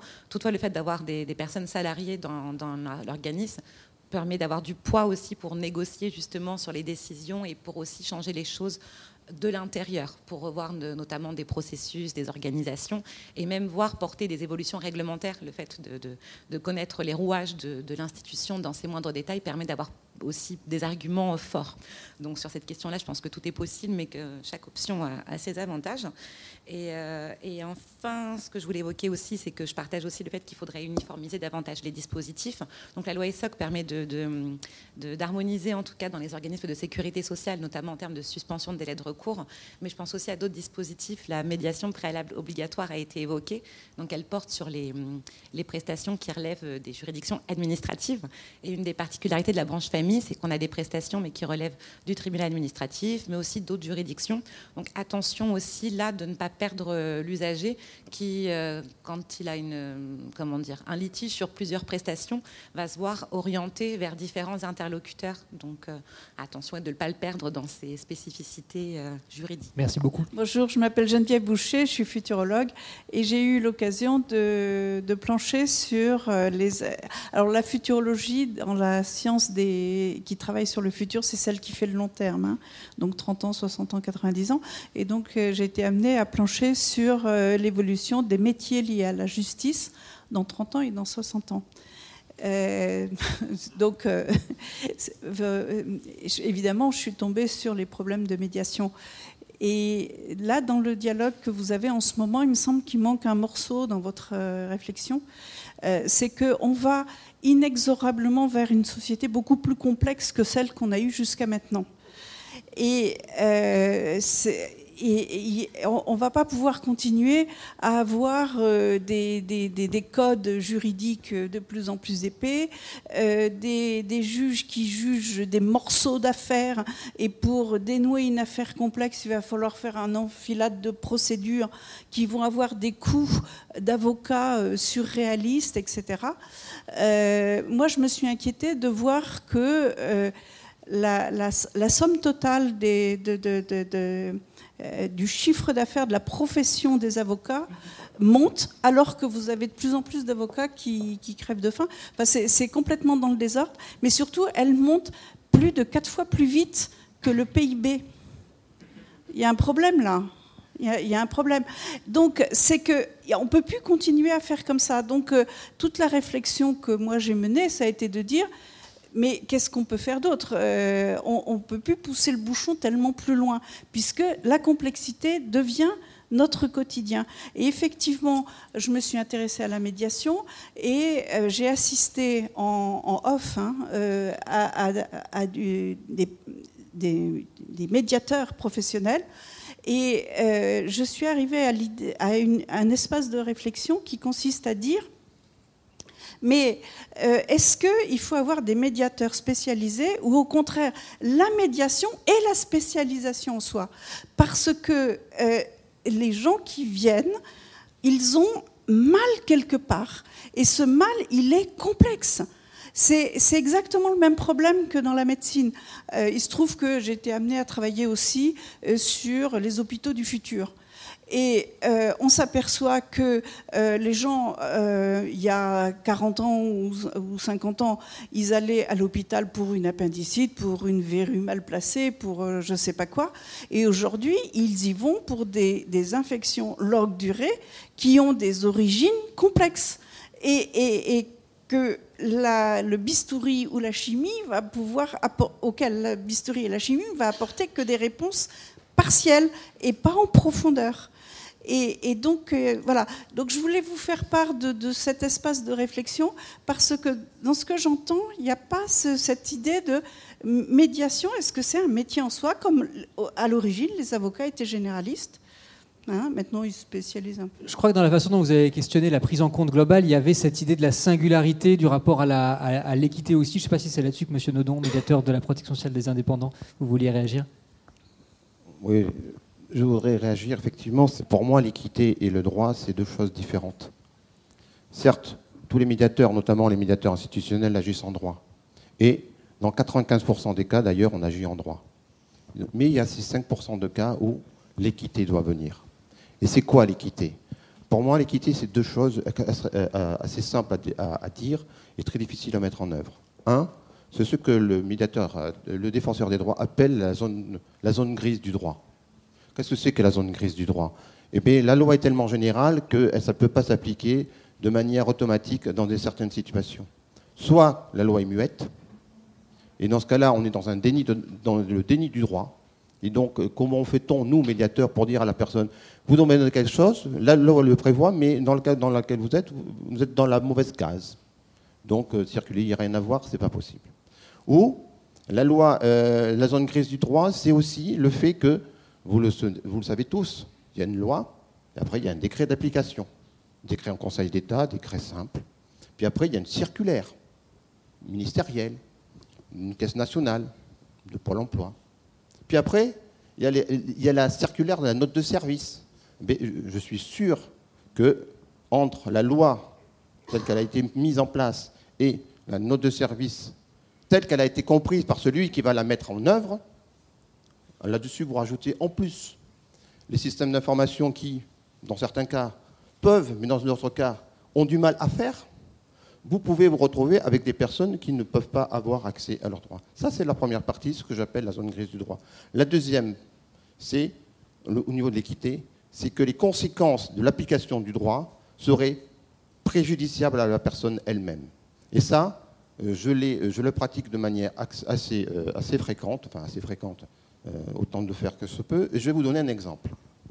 Euh, nous avons, euh, au, niveau de la, protection sociale des travailleurs indépendants, nous avons une règle pour les, auto-entrepreneuses qui peuvent avoir une indemnité maternité, une règle qui consiste à dire vous aurez votre, votre maternité, votre indemnité de maternité calculée sur votre revenu fait l'année précédente. Donc je tombe sur le cas suivant. Une jeune femme s'installe, auto-entrepreneur, en 2017, septembre 2017, le temps que son activité se mette en route, euh, commence à faire un peu des affaires à compter du mois de janvier 2018. Bon, le, fait de... Euh, et elle tombe enceinte. Elle devait accoucher en 2019. Les choses étant ce qu'elles sont, elle accouche le 15 décembre 2018. Je vais prendre quoi comme revenu?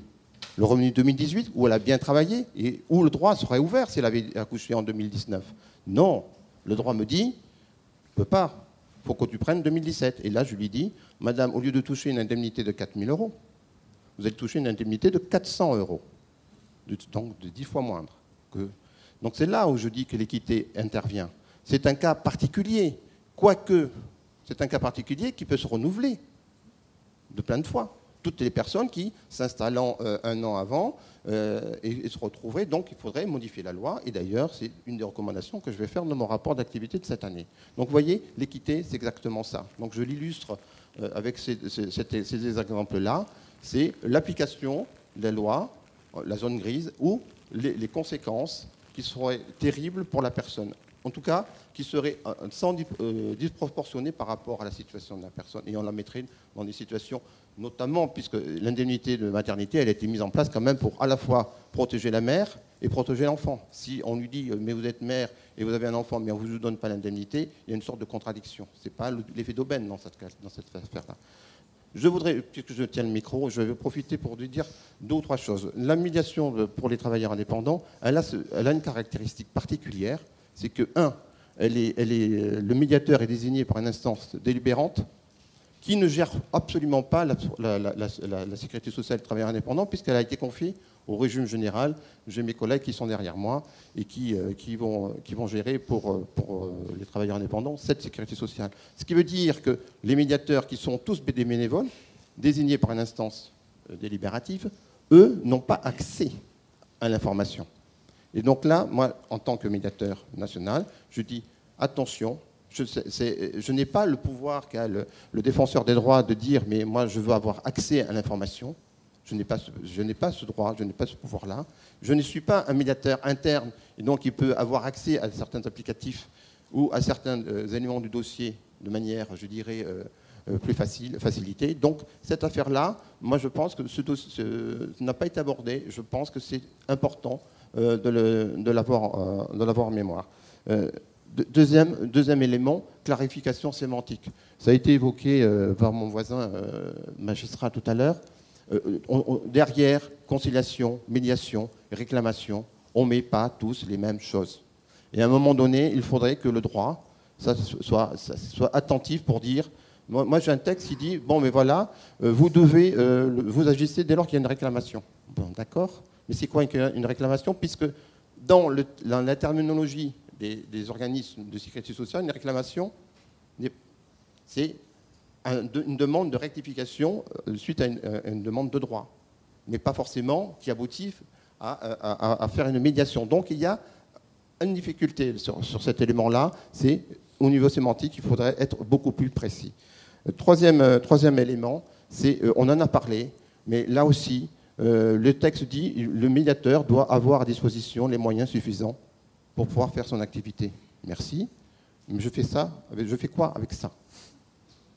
Parce que euh, euh, au niveau de la sécurité sociale, euh, je, fais un témoignage. Il y a ce qu'on appelle les conventions d'objectifs de gestion, dont, l'un des premiers objectifs, certes, c'est d'améliorer le, service rendu aux assurés, mais c'est aussi de diminuer les moyens mis à disposition.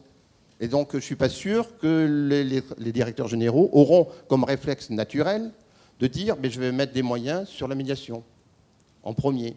Donc la question est est-ce que la médiation, moyen de la médiation, doit dépendre des coches ou doit-on avoir une coche particulière pour la médiation ou soyons imaginatifs par rapport à ça Et dernier point, euh, ça a été parlé et fait également, c'est l'accès à la médiation. Et l'accès à la médiation, c'est euh, bien sûr, il faut mettre euh, des, éléments en bas de page, etc. Mais notamment au niveau de la, population des travailleurs indépendants, notamment dans cette population-là, les, auto-entrepreneurs, c'est une population fragile. La moyenne des revenus des auto-entrepreneurs en France, c'est 500 euros, non pas par mois, hein. euh, c'est 500 euros par an. Donc ça veut dire que c'est vraiment des... Et pour activité principale. Alors après, on peut se demander comment ils peuvent vivre, etc. J'en sais rien. Mais en tout état de cause, c'est ça. Ça veut dire que ce sont des populations fragiles. Comment faisons en sorte pour que ces populations puissent accéder à, à cette euh, possibilité de créer la médiation? Voilà. Je n'en rajouterai. Merci beaucoup. Une toute dernière intervention du président Gazagne sur cette première, euh, première session, après quoi je vous proposerai de passer à la seconde, dans, au cours de laquelle on pourra encore avoir cette phase évidemment de, discussion collective. Oui, je ne voudrais pas apparaître comme défenseur de l'administration, mais je voudrais rappeler une règle parce que parfois, euh, mais le fait de ne pas avoir de décision, c'est en réalité une décision. C'est-à-dire, en France, on considère que si l'administration ne vous répond pas pendant deux mois, ça veut dire qu'au bout de deux mois, elle n'est pas d'accord. Et là, vous avez une décision implicite que vous pouvez attaquer devant le juge. Moi, je défends l'idée, attendez, je défends l'idée qu'il euh, faut aller voir, avoir accès à un avocat, parce que parfois, Madame la futurologue nous a dit que la société allait devenir de plus en plus complexe. C'était le cas. C'est vraiment, on y déjà, c'est vraiment le cas. Dans mon tribunal, j'ai mis en, place des points d'accès au droit où les personnes peuvent venir accéder à un avocat gratuitement pour pouvoir expliquer leur situation par rapport à l'administration et pouvoir trouver, c'est compliqué, je suis d'accord, mais les voies et moyens d'aller accéder au juge. Je voulais revenir, Madame la députée, sur le problème de l'équité du droit en prenant des exemples très simples. Hein. Euh, si c'est un problème de propriété, par exemple, on m'a demandé une médiation sur un problème de propriété. Alors j'ai dit non, hein, ça vous appartient ou ça vous appartient pas, c'est le juge qui va trancher, c'est du droit. Ensuite, vous avez deux enfants, vous voulez avoir euh, les prestations de trois enfants, ben, ce n'est pas possible. Vous avez deux enfants, vous ne pouvez pas avoir les allocations familiales de trois enfants. C'est simple. En revanche, tout le champ où l'administration peut agir, et vous savez bien que nous, euh, on utilise ce qu'on appelle l'erreur manifeste d'appréciation, c'est en réalité chaque fois qu'on veut lui taper sur les doigts, eh bien, l'administration peut ou pas. C'est là où elle a un grand champ, évidemment, d'appréciation, et là, on a tout le champ de l'équité moi, je pense que c'est à peu près assez simple de résumer les choses un peu de cette façon-là. Donc, pas de passe-droit. Le médiateur n'a pas du tout de passe-droit hein, dans la médiation. Ça, c'est pas du tout le sujet. Hein. Il ne s'agit pas d'être pistonné pour avoir accès à un médiateur. Ça, ça serait la dernière des choses. Surtout dans notre pays où le respect du principe d'égalité est très important. Mais chaque fois qu'il y a une marge de manœuvre, eh bien, on peut euh, évidemment évoquer l'équité. Je, vous remercie beaucoup, je vous remercie tous pour cette, première session. Je propose qui, a rempli finalement sa fonction d'état des lieux, de, balayage des différents types de situations qu'on peut, rencontrer et des questions, des questions que ça pose. Je voudrais qu'on consacre vraiment la seconde aux pistes, aux pistes d'amélioration sur la cohérence, sur la lisibilité, sur euh, l'accessibilité des, des, médiateurs. Pour ça, on va commencer, comme la précédente, par quatre interventions euh, liminaires un petit peu plus longues euh, que les autres, d'acteurs et d'observateurs de, ce champ de la médiation qui ont, réfléchi et écrit à ce sujet, qui concerne les collectivités locales, les opérateurs de l'État et d'autres administrations dont on a parlé. Je propose de commencer par donner la parole à M. Hervé Carré, donc médiateur de la, médiateur de la ville d'Angers, médiateur du département de Maine-et-Loire et notamment président de l'Association des médiateurs des collectivités territoriales. vous, M. Carré. Merci. Donc Hervé Carré, le, président de l'Association des médiateurs des collectivités territoriales. Je voudrais vous donner euh, quelques indications sur cette association qui réunit une cinquantaine d'adhérents, des adhérents qui, euh, sont euh, médiateurs dans deux régions, quelques intercommunalités, une, bonne trentaine de villes dont la dernière a adhéré ces jours-ci pour un médiateur qui sera nommé au 1er mai, qui est la, ville de Rennes, et puis une quinzaine et un peu plus parce que c'est en plein mouvement de, département. Alors, euh, peut-être aussi euh, vous dire que des, une des missions importantes de notre association, été de promouvoir cette, idée que les collectivités, au nom de, la déontologie de la responsabilité, devaient se doter d'un médiateur qui permette justement de réconcilier les concitoyens avec les pouvoirs publics locaux euh, à la fois les administrations, mais aussi les élus. Et c'est vrai que ce travail euh, est un travail patient, mais qui nous a permis quand même de progresser en nombre d'adhérents et en diffusion de la médiation euh, auprès des collectivités territoriales. Alors c'est vrai que euh, je me retrouve bien dans la définition qui a été euh, esquissée aujourd'hui quant au périmètre qui est le nôtre, qui est celui de la médiation institutionnelle. Alors effectivement, est-ce que nous sommes chimiquement purs dans la manière de, mettre en œuvre? J'aime bien l'idée qui est développée par la personne du CNAM quand elle dit nous faisons tiers. Et à ce titre, en effet, nous pouvons contribuer à ce que la créativité de l'une et de l'autre des parties puissent se mobiliser euh, un peu à l'abri justement de la question du droit. À l'abri de la question du droit sans pour autant s'en affranchir. Et c'est sûr que pour nous, euh, la notion d'équité est une notion importante pour les, tout, ce que vous avez développé comme argument dans lesquels euh, je pense notre association se retrouve bien. L'idée qu'une décision, quand elle a un caractère trop injuste, doit pouvoir contribuer à ce que l'administration locale qui est interrogée euh, puisse euh, ben, requalifier peut-être sa décision, la réinterroger, euh, l'appliquer de manière un petit peu moins brutale ou un peu plus douce. Alors dans ce contexte-là, c'est vrai que le déséquilibre, je dirais presque structurel entre nos concitoyens et l'administration, il est manifeste. Et que quand mon collègue Jean-Pierre Ross dit qu'un gros travail consiste à rétablir l'équilibre du rapport de force d'une certaine manière, en tout cas du dialogue qu'on souhaite encourager, eh bien on va, euh, euh, dans une position d'indépendance, euh, d'abord dialoguer, écouter le, requérant, voir aussi toutes les fragilités de son argumentaire, sa légitimité, mais on doit aussi entreprendre un travail important, non pas parce qu'on a en face de nous le pot de terre plus puissant que le pot de, le pot de fer plus puissant que le pot de terre, mais aussi parce que l'administration locale, elle n'est pas forcément très homogène dans la formulation de son refus ou de sa décision. Et qu'il euh, existe de multiples strates, de multiples causes, de multiples leviers qui peuvent amener euh, la collectivité à se contredire, à annuler euh, ce qu'elle a affirmé quelques jours plus tôt.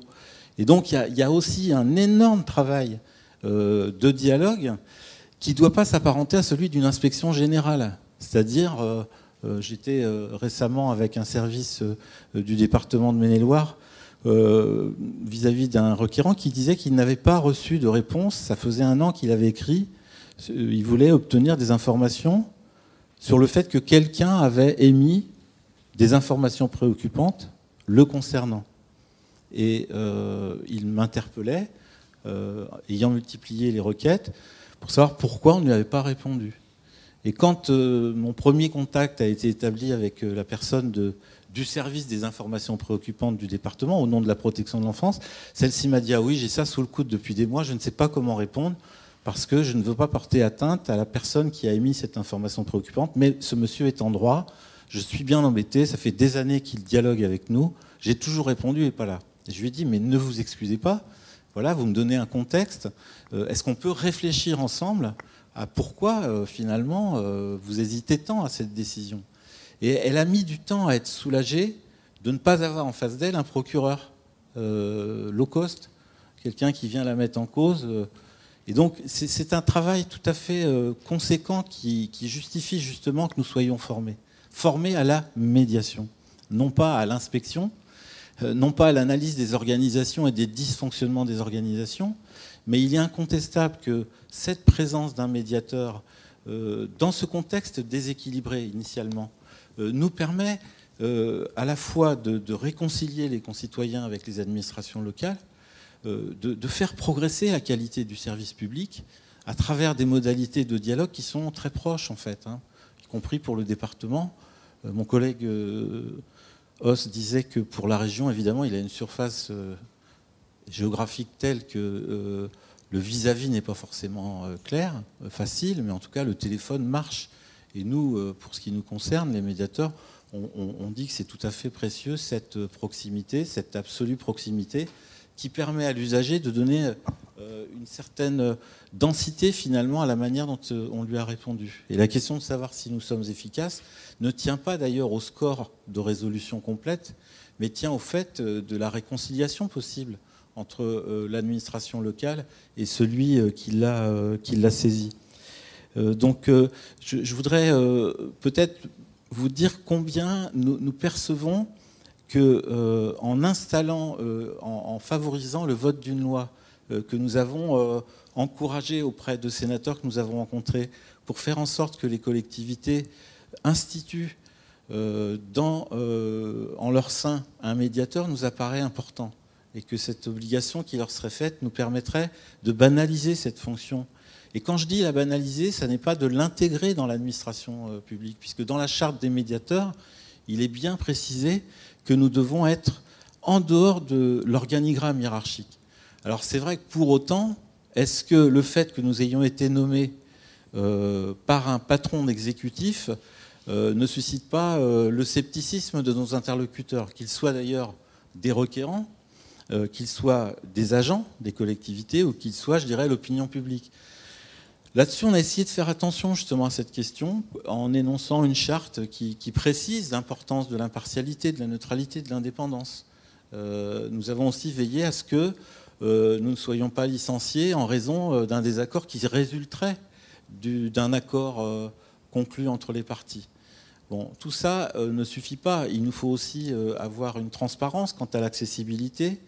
Il nous faut aussi bénéficier des moyens de notre mobilité ou de notre investigation des moyens euh, sur lesquels justement on peut euh, garantir euh, une capacité d'exercice de nos fonctions. Hein, donc de ce point de vue-là, je pense qu'on a avancé. il reste un, gros travail à faire parce que cette loi n'est pas gagnée.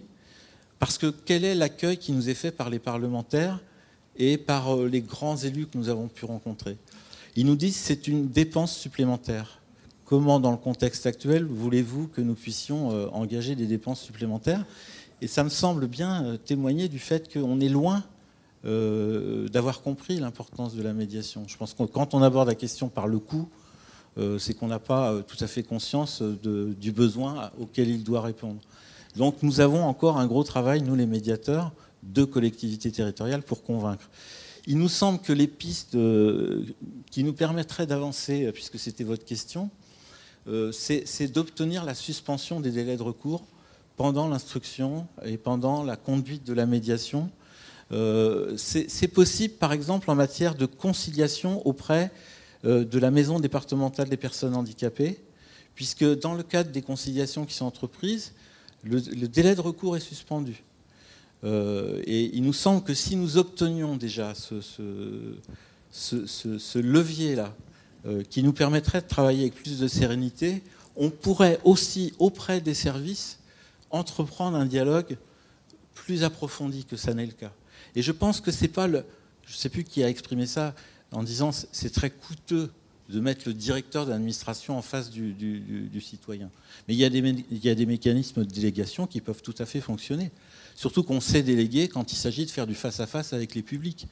Et que ce front office-là, il a une capacité de réactivité, de responsabilité, et qu'on n'a aucune raison d'imaginer qu'il ne soit pas possible de faciliter les face-à-face. On n'est pas nombreux à réussir des face-à-face en collectivité, euh, mais j'en ai fait euh, à peu près sur 4 ans d'activité, j'en ai fait peut-être 10%. Si je considère que j'ai à peu près 300 saisines sur les deux collectivités, je pense que par an, en moyenne, il y a une trentaine de situations qui me permettent le face-à-face. Il est incontestablement, il produit une forme de magie, de, grande magie, parce qu'une euh, fois que les gens se rendent compte, il y a une humanisation de la problématique et on est loin du litigiciel. Bon, mais cela, c'est tout à fait l'exception. Donc je pense qu'un des points, c'est quand même cette question euh, de, la suspension du délai. Dernier point, j'arrêterai après, euh, c'est pour moi le fait qu'on n'a pas encore énoncé, me semble-t-il, le principe du contradictoire dans le code génétique des administrations territoriales. C'est-à-dire que c'est encore un privilège qui est accordé aux citoyens, et j'ai quelqu'un a dit c'est un peu un passe-droit, quand on permet à quelqu'un d'être entendu, d'expliquer sa singularité, de faire valoir au, nom de quoi cette singularité lui est préjudiciable. Et je pense que le principe du contradictoire, tel qu'il est vécu euh, dans les professions du, droit, euh, mériterait vraiment d'être diffusé dans les collectivités, et notamment à travers la naissance du RAPO, qui, à mon avis, n'a pas outillé les administrations locales. Le recours gracieux n'a pas été, euh, j'allais dire, réglementé de telle sorte que c'est un peu au doigt mouillé. De la même manière que je dis, les gens arrivent pour un recours gracieux un peu les doigts dans le nez, eh bien, les collectivités sont un peu au doigt mouillé pour apprécier si ou non, finalement, on peut accorder un recours gracieux. Donc là, il y a, je pense, tout un travail de collecte des conditions dans lesquelles le recours gracieux peut, fonctionner. À cette condition, le médiateur sera moins mobilisé et pourra se consacrer aux situations effectivement singulières qui permettent à la fois de faire progresser le droit, mais aussi la qualité de service. Euh, Merci. Je passe maintenant la, parole à M. Jean-Louis Walter, médiateur de, Pôle emploi, qui est concerné à la fois par la médiation préalable obligatoire et par, euh, pour répondre à certaines des questions qui ont été soulevées. Madame, euh, Madame la députée, votre collègue est, est parti. Je, je, vais lui envoyer mon rapport de 2014 où je développe l'équité. après une réunion assez intéressante avec Platon, Aristote et tous les anciens.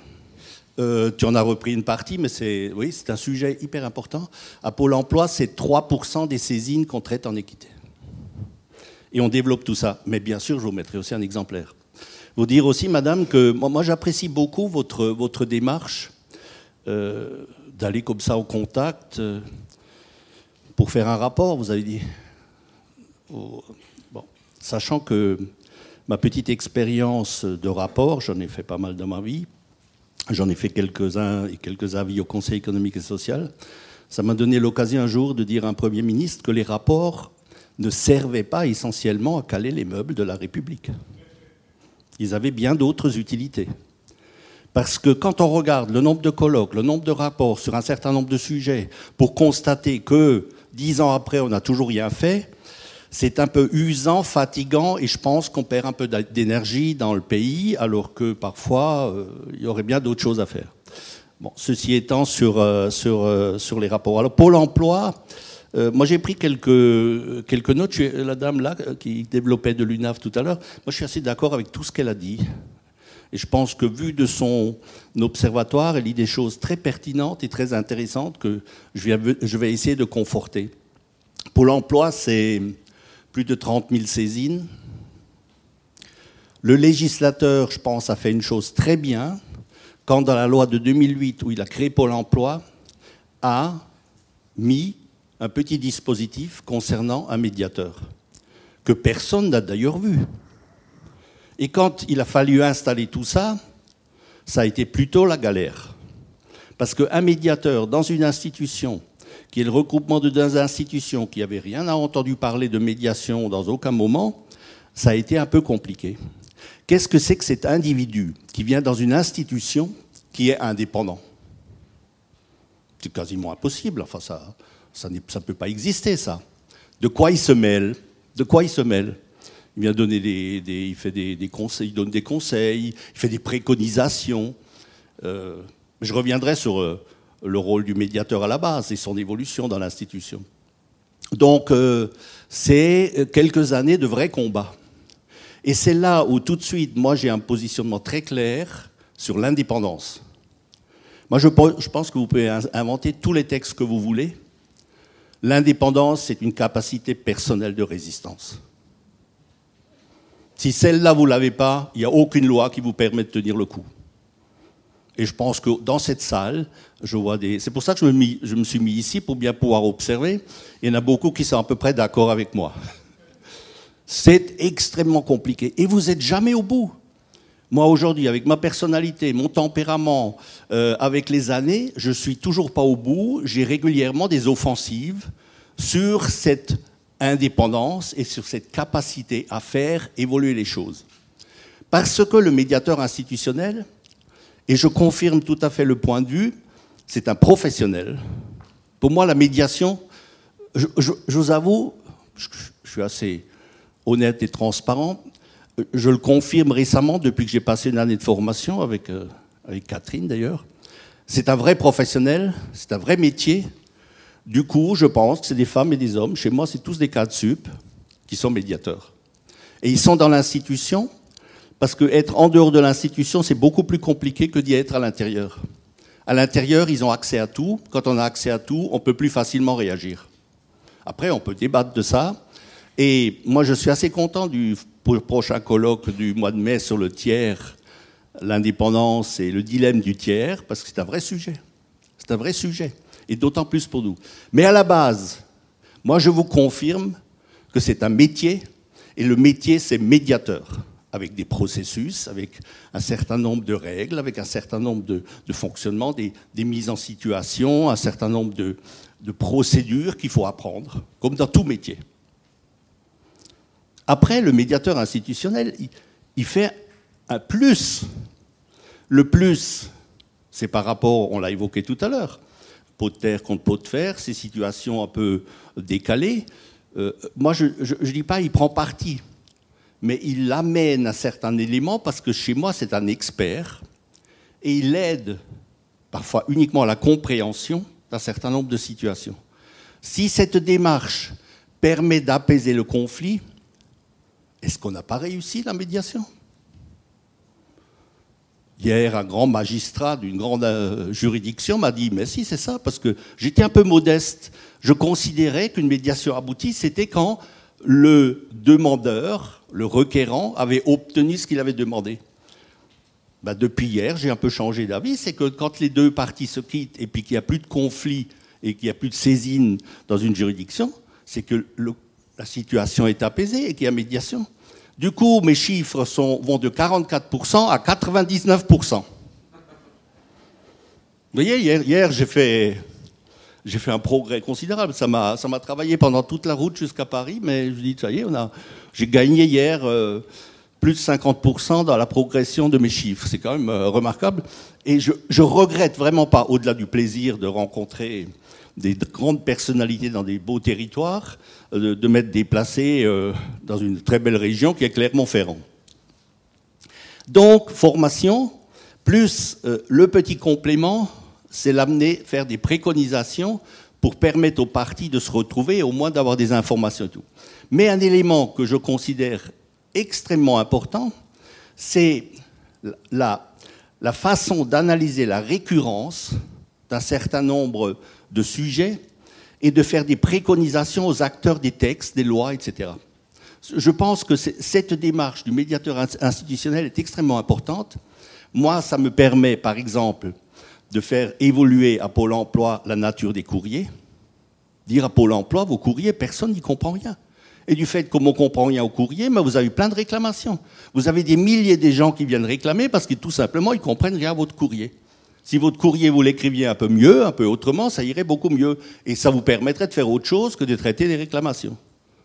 Ça permet aussi aux partenaires sociaux qui font de la réglementation de l'assurance chômage de leur dire, vos textes, conduisent certains chômeurs droit dans le mur.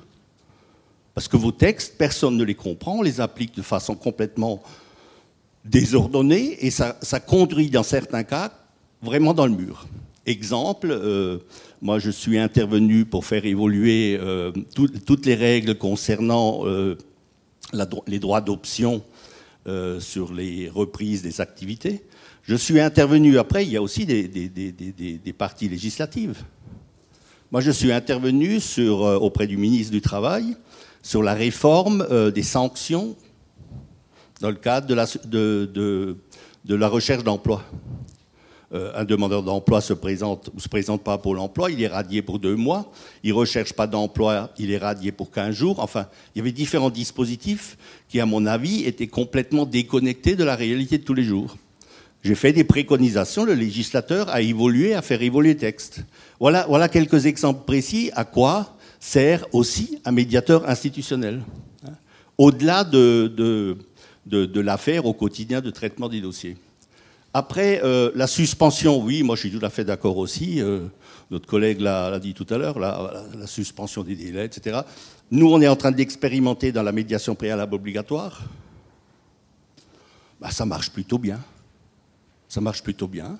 Je crois qu'il faut, savoir faire confiance et il faut savoir euh, euh, travailler en bonne intelligence parce que l'objectif qu'on doit avoir, c'est les, les, médier et la façon de procéder pour apaiser le conflit et pour faire en sorte que les gens, le lendemain, se retrouvent et rediscutent ensemble parce que dans une institution, ils sont obligés de revenir le lendemain dans l'institution. Après un procès, un gagnant-perdant, c'est beaucoup plus difficile. Voilà dans les quelques points que je, souhaitais développer. Donc, euh, je, vous ai dit en, 2008, parce que souvent on dit ben, Pôle emploi était bien inspiré de mettre un médiateur. En 2008, Pôle emploi était inspiré à rien du tout. Le médiateur a été mis, moi je suis allé vérifier, c'est un amendement parlementaire qui a mis le médiateur. Ensuite, on a dit, bon, on va mettre ça en place. Mais à l'origine, Pôle emploi ne voyait pas du tout ce que pouvait être un médiateur. Pendant quelques années, ça a été vécu plutôt difficilement. Aujourd'hui, moi j'ai une chance pour le moment. Je dis bien pour le moment. Parce que ce n'est pas gagné euh, sur la, sur la vie. J'ai un directeur général qui a compris son intérêt d'avoir quelqu'un en interne qui, euh, en delà de toutes les structures, lui dise de temps en temps qu'est-ce qui ne va pas bien dans la maison et qu'est-ce qu'il faut améliorer, mais qui fait aussi des propositions d'amélioration. Alors je sais que ce n'est pas tout à fait dans les clous. Euh, L'après-médiation n'est pas dans les clous de la déontologie médiation. Mais j'insiste bien, c'est qu'à la base, il faut être un vrai médiateur. Mais ce vrai médiateur, rien ne lui interdit de faire plus. Merci. Je vais passer la parole à, Madame Véronique Mirouz, maître Véronique Mirouz, qui est avocate et médiatrice, qui a écrit notamment sur la déontologie du médiateur, peut-être sur les incompatibilités qui peuvent exister entre les fonctions de médiateur et d'autres fonctions pour faire le, lien, et puis qui peut nous amener à poser la question de ce qu'il faudrait faire évoluer en termes d'encadrement de l'exercice de la fonction de médiateur, en particulier dans l'institution. Oui, bonjour à tous. Donc, euh, l'avantage d'intervenir après tout le monde, c'est effectivement de pouvoir euh, revenir sur euh, certaines interventions. En revanche, c'est que beaucoup de choses que je souhaitais dire ont déjà été dites, et notamment par Monsieur Carré, que j'ai déjà eu l'occasion de rencontrer à plusieurs reprises, justement pour m'interroger sur ces questions de neutralité des médiateurs institutionnels. Alors, pour me présenter rapidement, quand même, pourquoi, en tant qu'avocate, je suis présente à ce débat. je suis avocate spécialisée en droit public euh, avec une qualification spécifique intitulée comme telle par le Conseil national des barreaux auprès des collectivités territoriales. Euh, il se trouve que euh, après 22 ans de contentieux pur et dur devant les juridictions administratives, et je vous remercie Monsieur le Président Gazagne d'avoir indiqué l'importance du rôle des avocats présents devant les juridictions administratives, ceci pour faire une petite parenthèse à ce sujet, je me suis rendu compte, je dirais, des limites de mon rôle en tant qu'avocate auprès des collectivités territoriales, dans un domaine où finalement, parfois, j'obtenais gain de cause. Et enfin, quel intérêt en réalité, hormis celui d'avoir fait effectivement euh, coûter de l'argent à la collectivité publique, donc en l'occurrence aux collectivités territoriales, et euh, sachant que ma formation m'avait amené moi-même à me positionner plutôt côté service public, puisqu'à la base c'était euh, l'objectif que je m'étais fixé avant de, de rejoindre la profession d'avocat. Tout ceci pour vous dire que j'ai été amenée à réfléchir euh, en me disant comment régler autrement les conflits que par le biais euh, purement euh, contentieux. Et m'amener donc au moment de l'introduction de la loi J21, donc, qui a introduit la médiation dans le Code de justice administrative, ça a été rappelé avec peut-être au niveau de la sémantique, voilà, une, unification, je dirais, parfois maladroite sur ce que peut représenter la médiation par rapport à la conciliation mais ça a été déjà euh, largement débattu ici. Donc euh, tout ça pour vous dire que je suis euh, logiquement arrivée à me dire que ça pouvait être pour l'avenir une solution que d'envisager autrement de, régler amiablement les litiges pour mes clients. Ceci pour vous dire qu'il m'est apparu intéressant de me positionner comme conseil en médiation et dès lors de me dire je dois être formée pour ce faire. Et euh, très naturellement, je me suis donc inscrite à une formation euh, au départ euh, de, médiation, je dirais générale, pour comprendre ce qu'était la médiation. Et très vite, je me suis rendu compte de l'intérêt du processus au-delà, puisque je me suis engagée dans cette formation pour devenir moi-même médiatrice. Donc cette formation universitaire que certains d'entre vous ont fait, puisque je reconnais certains visages ici qui ont suivi la même formation que moi au sein de l'IFOMEN, pour ne pas les citer. Et j'ai été récemment diplômée. Voilà, tout ceci pour vous expliquer ma présence qui me permet alors d'être à la limite parfois de la schizophrénie, c'est-à-dire d'avoir ce côté de l'avocat après tout conseil pour aller au contentieux et aussi d'être médiatrice et donc d'avoir désormais le recul qui me permet d'appréhender autrement les litiges, comme on le dit en cette matière.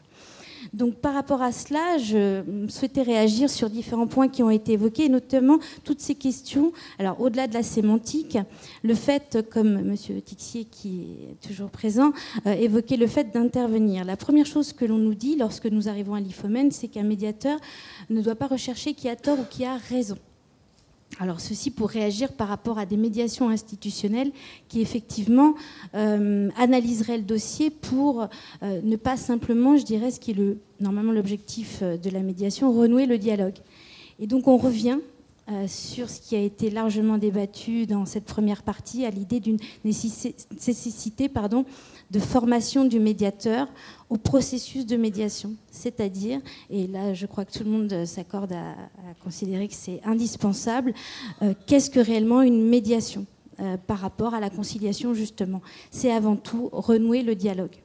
Et en ça, je dirais tous les acteurs qui y participent, qu'ils soient institutionnels, indépendants, euh, voilà, intégrés euh, depuis bien longtemps dans des administrations, y participent bien entendu. Donc là, je prends ma casquette de médiatrice. Mais si je reprends ma casquette d'avocate, là, je reviens à des questions qui ont été soulevées par euh, Madame pour l'UNAF, qui, qui n'est plus présente, de confiance dans le médiateur.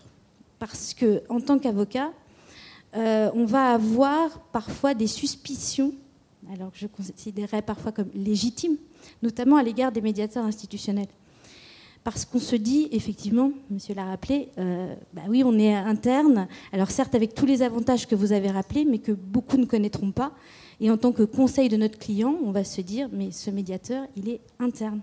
Donc il a cette pression. Donc, et vous l'avez rappelé, tout ce qui est nécessaire pour effectivement justifier. Donc c'est ce problème de crédibilité, je dirais, qui, euh, à mon sens, doit être pris en compte dans euh, l'évolution qui sera donnée par les textes à la confiance qu'il pourra être accordé dans les médiateurs institutionnels. Ce mot confiance, beaucoup d'entre vous l'ont dit.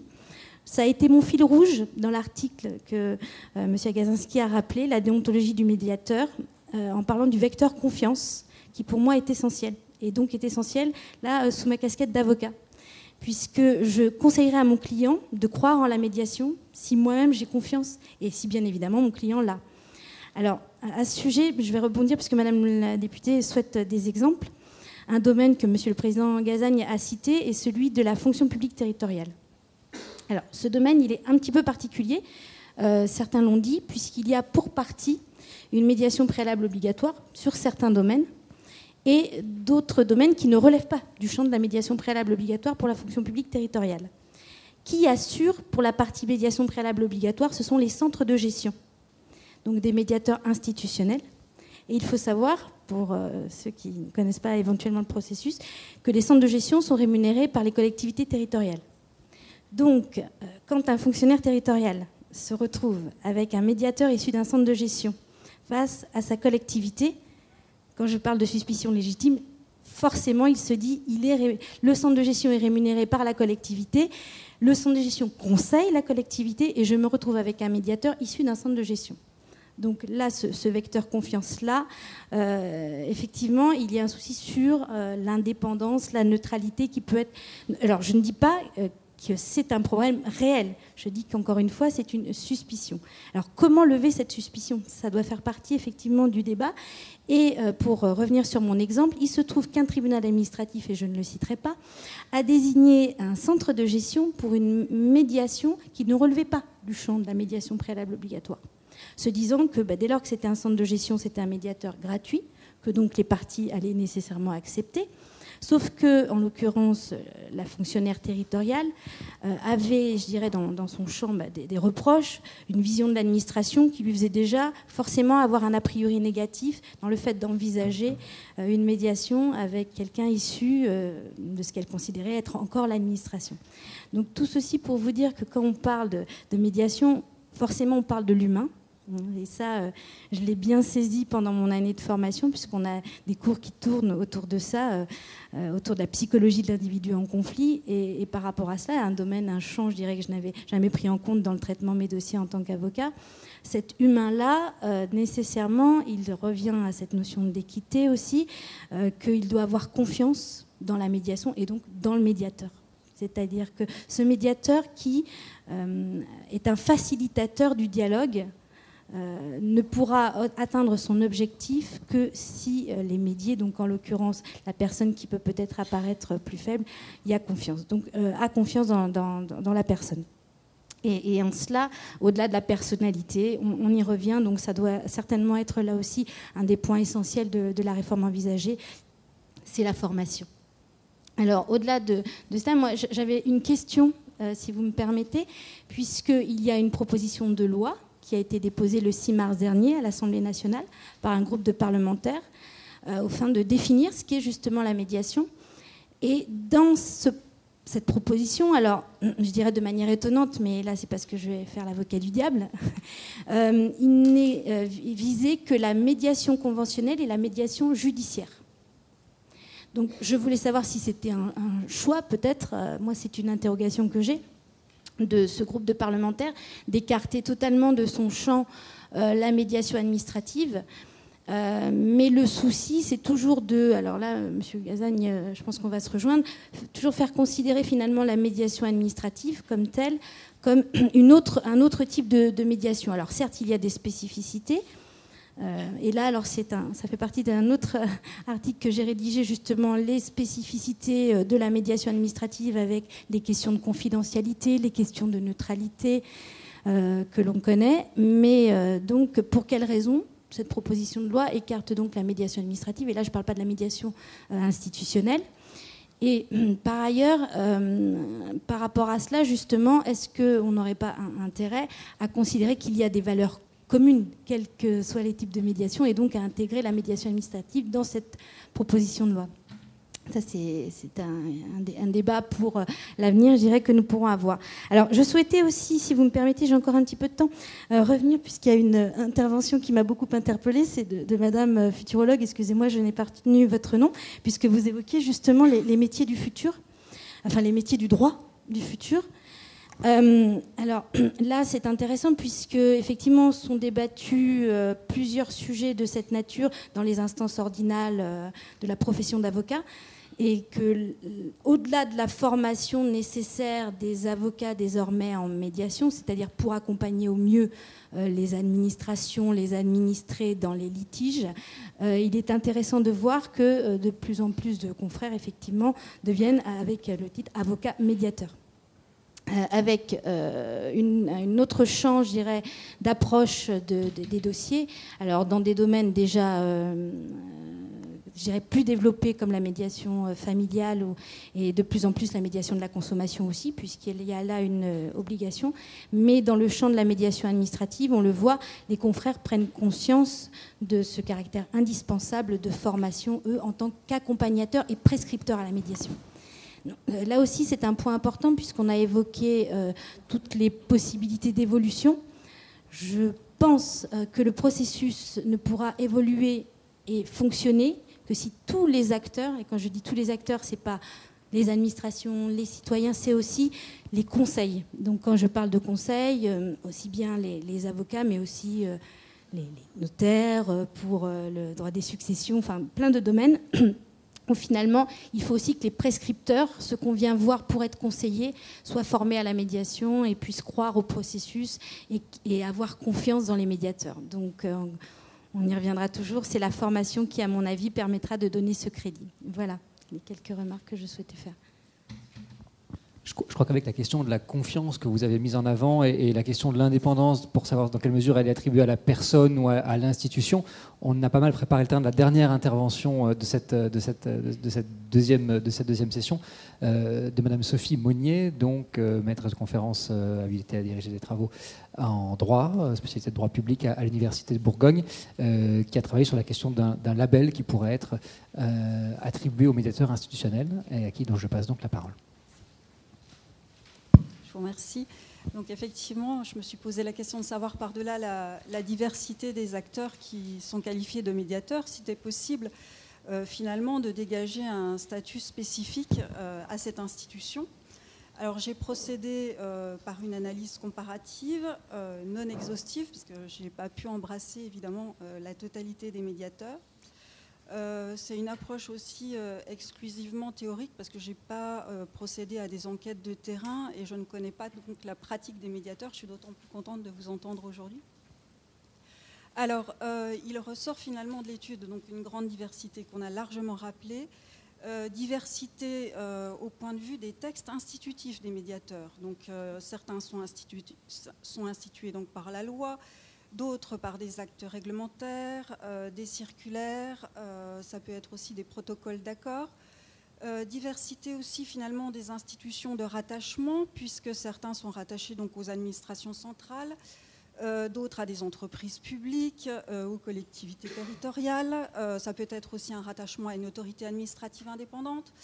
Euh, diversité aussi finalement des statuts juridiques, donc euh, voilà, caractère très hétérogène euh, qu'on a largement souligné. Malgré cette hétérogénéité, il semble qu'il y ait des dénominateurs communs aux différents médiateurs, et à partir de ces dénominateurs communs, finalement, il serait possible de dégager donc les caractéristiques de l'institution. Alors, euh, les exigences communes que l'on retrouve, on les a largement évoquées, c'est donc euh, l'indépendance, euh, l'impartialité, l'obligation, vous l'avez dit, de respecter la confidentialité et aussi la, gratuité, parce que est associée à la médiation quand même l'accessibilité et la simplicité de la procédure. Donc voilà pour les, les points qui sont des éléments récurrents qu'on retrouve donc au travers des différents textes institutifs et ces exigences sont d'ailleurs reprises euh, dans l'amendement euh, à la loi de programmation pour la justice euh, qui visait justement à instaurer dans le, Code des relations entre le public et l'administration une section qui était consacrée donc à la médiation institutionnelle. Et on retrouve aussi ces exigences dans, la proposition de loi dont vous avez parlé, hein, euh, de 2018, qui vise à instituer donc un médiateur territorial, mais des propositions de loi qui avaient déjà été déposées en 2014, donc je ne sais pas s'il aura plus de succès euh, à venir. Donc euh, voilà, ces exigences, on les retrouve hein, dans les propositions législatives en cours.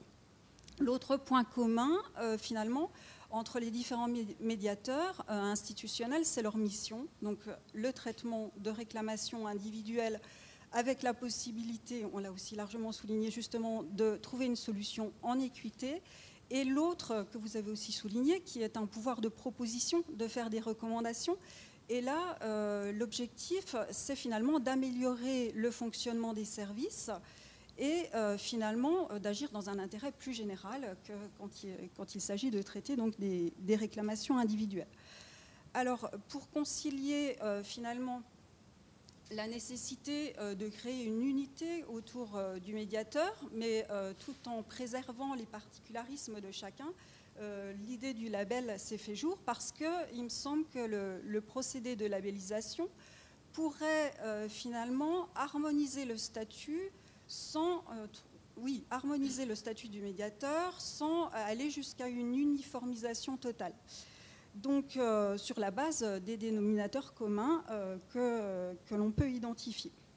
L'avantage du label, finalement, il y a un avantage à la fois du point de vue du médiateur lui-même et un avantage pour l'usager. L'avantage du point de vue du médiateur, finalement, c'est euh, le label euh, apparaît comme un instrument de légitimation, c'est un moyen d'officialiser la fonction, à partir de là, euh, de la valoriser, et c'est le signe aussi, l'octroi d'un label, c'est le signe de la reconnaissance des pouvoirs publics, de l'intérêt de cette activité. Donc voilà, ce serait un accompagnement des pouvoirs publics autour de la fonction. Et l'avantage euh, du point de vue des usagers, euh, c'est que l'octroi d'un label euh, est susceptible de susciter la confiance de l'usager. parce que ça signifie, si label il y a, ça signifie qu'il y a eu une garantie de conformité, qu'il y a eu un contrôle préalable de conformité, et c'est la raison pour laquelle le label est justement un signe, un, gage de, de qualité. Alors évidemment, euh, après, ça soulève d'autres questions. Euh, qui serait compétent pour octroyer le label et euh, quels seraient les critères d'attribution du label? Et là, on le voit justement, on l'a aussi dit, finalement, l'exigence d'indépendance qui est largement partagée. Après, les manières de mettre en œuvre ces garanties d'indépendance, elles peuvent être très diverses. Alors jusqu'où préciser? Parce que l'indépendance peut tenir aussi bien au mode de désignation on peut euh, fixer les conditions de désignation du médiateur, mais on peut aussi euh, fixer les conditions d'exercice de sa mission. Voilà, quel est le degré de précision Ça reste en suspens. on peut pour, voilà, pour asseoir l'indépendance du médiateur, on peut très bien à la fois réglementer son mode de désignation, on peut déterminer le type de mandat, est-ce qu'il est renouvelable, non renouvelable, irrévocable, on peut fixer aussi éventuellement des incompatibilités. Euh, on peut prévoir qu'il ne doit recevoir aucune instruction euh, d'aucune autorité et qu'il doit disposer des moyens nécessaires, qu'ils soient matériels ou humains, nécessaires à l'exercice de sa mission.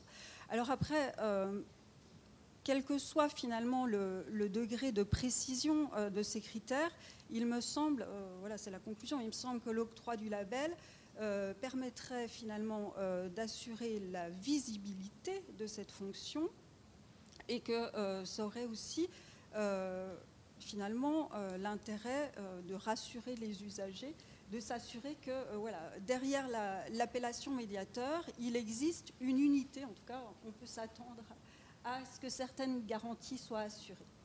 Je, vous, remercie beaucoup. On va pouvoir faire circuler maintenant la, la parole sur l'ensemble, l'ensemble de la salle, l'ensemble des participants. Je vais vous demander deux choses. D'une part, d'être vraiment, vraiment bref et de rester sur cette question des pistes d'évolution consistant à essayer de les, de les, évaluer, de les commenter, leurs opportunités, leurs risques. Est-ce que cette question du label, euh, elle est pertinente? Est-ce qu'il euh, y a d'autres modes de régulation qu'on peut imaginer? Dans quelle mesure on peut s'inspirer de ce qui se fait dans la médiation de la consommation, par exemple, ou ailleurs? Euh, Donc, je, la prise de parole de Monsieur, de monsieur Carré, Madame qui me la demandait là.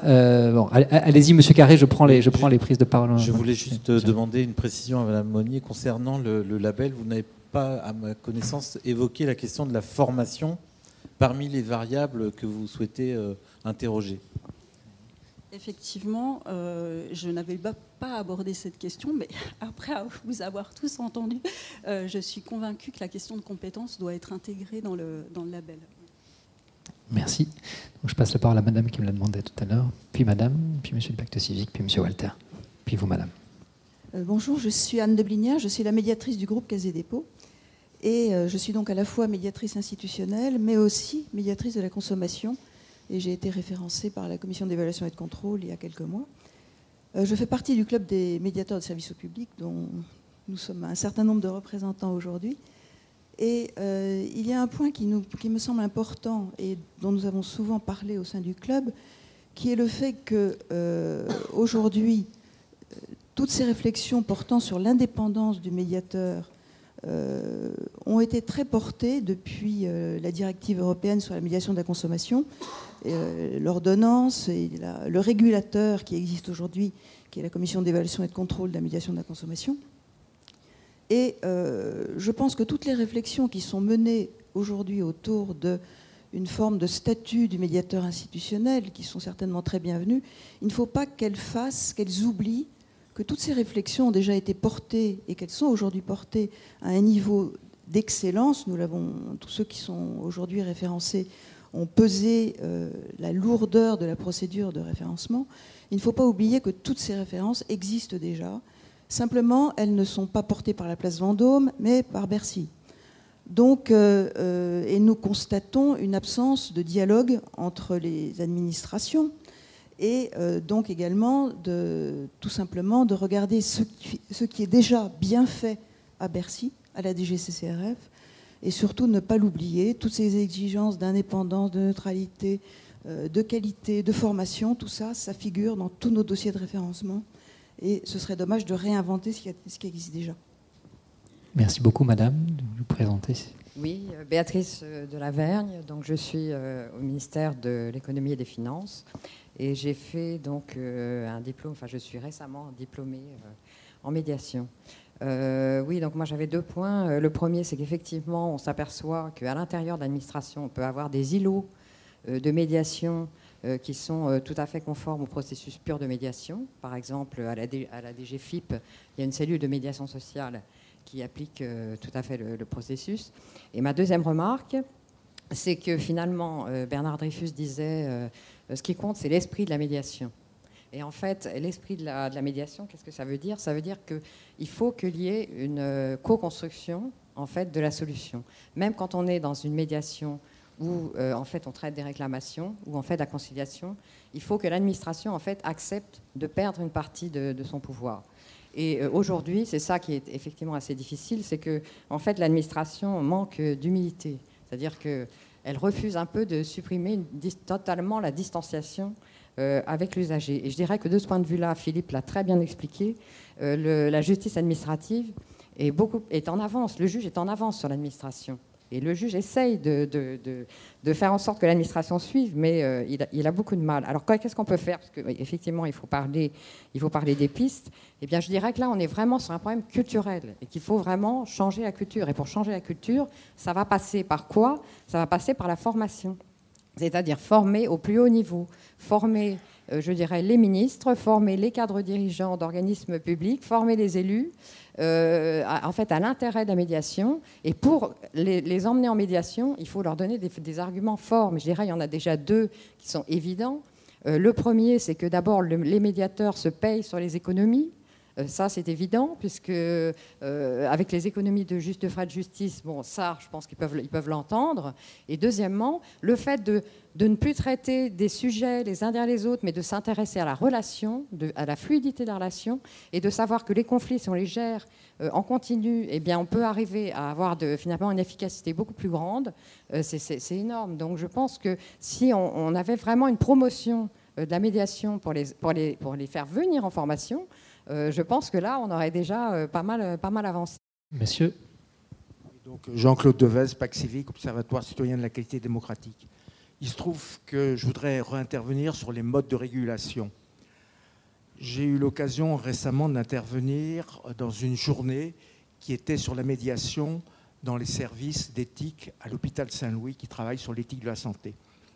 Et donc la journée était construite pour me permettre aussi d'intervenir sur euh, l'éthique du débat et la construction des désaccords. Et donc le mode de régulation, c'est comment par rapport à la médiation, vous prenez des problèmes d'animation quand vous avez des groupes qui ont fait une médiation avec un groupe. Je prends un exemple. Vous êtes dans un service de santé qui a un malaise. Souvent, une méthode, on met une boîte aux lettres, puis un jour, on recueille tout ce qu'il y avait dans la boîte aux lettres sur le malaise. Mais derrière, qu'est-ce qu'on fait? Si vous n'avez pas des animateurs qui sont capables de mettre en fort de voir quels sont les vrais désaccords, les vrais problèmes, les vrais malaises. Et si derrière, vous n'êtes pas capable de faire des propositions, ça sera difficile de faire la médiation avec l'administration. Merci monsieur. Jean-Louis Walter, vous voulez reprendre la parole oui, Jean-Louis Walter, médiateur national de Pôle emploi. Moi, il y a, un point qui me, qui me, auquel je suis très sensible, c'est effectivement cette notion de confiance. Euh, cette notion de confiance, euh, moi, j'y veille, beaucoup au travers des différentes structures, associations et tout ça. Et euh, elle nous est a priori acquise. Je sais qu'on la perd très vite. Mais mm, au travers, au travers de, la gestion de, processus de médiation, euh, euh, vous passez beaucoup de temps en pédagogie pour expliquer ce qu'est la médiation. Parce que le premier contact du médier euh, usagé euh, chez moi pour l'emploi, c'est qu'il vient voir le médiateur avec une impression forte, c'est qu'il va, il va le défendre et il va obtenir gain de cause pour lui. Il, y a, il, y a, il, y a, là toute une démarche. Nous, nous on travaille encore aujourd'hui sur, euh, sur cette première étape de, de réception, de, de, premier contact. Téléphonique beaucoup aussi, pour expliquer comment se passe le processus et tout ça. Parce que si on loupe cette première étape, ça va être assez compliqué par la suite et la sortie euh, va être encore plus compliquée. Si, si on n'obtient pas de gain de cause, il y a d'office une rupture de confiance. Bah, il ne m'a pas aidé. Or, ce n'est pas du tout ça. Euh, par contre, en, en, lien, ce qu'on peut faire moi, je ne suis pas trop pour la création de multiples instances nouvelles d'évaluation, de machins, de trucs, etc. Ça fonctionne bien pendant 2-3 ans. Au bout de 4, 5, 6 ans, euh, on a des mini-conflits et puis ça finit par exploser à un moment donné parce que l'instance, à un moment donné, prend le dessus d'eux, euh, qui est qualifié pour apprécier qui. Euh, pareil, le demandeur d'emploi, à un moment donné, met en cause le médiateur, l'instance, comment il réagit. Enfin, j'imagine les pires, les pires situations. Mais il y a au moins, au moins un dispositif que je considère comme indispensable pour un médiateur institutionnel, c'est d'avoir une ligne qui dit il est le correspondant du défenseur des droits.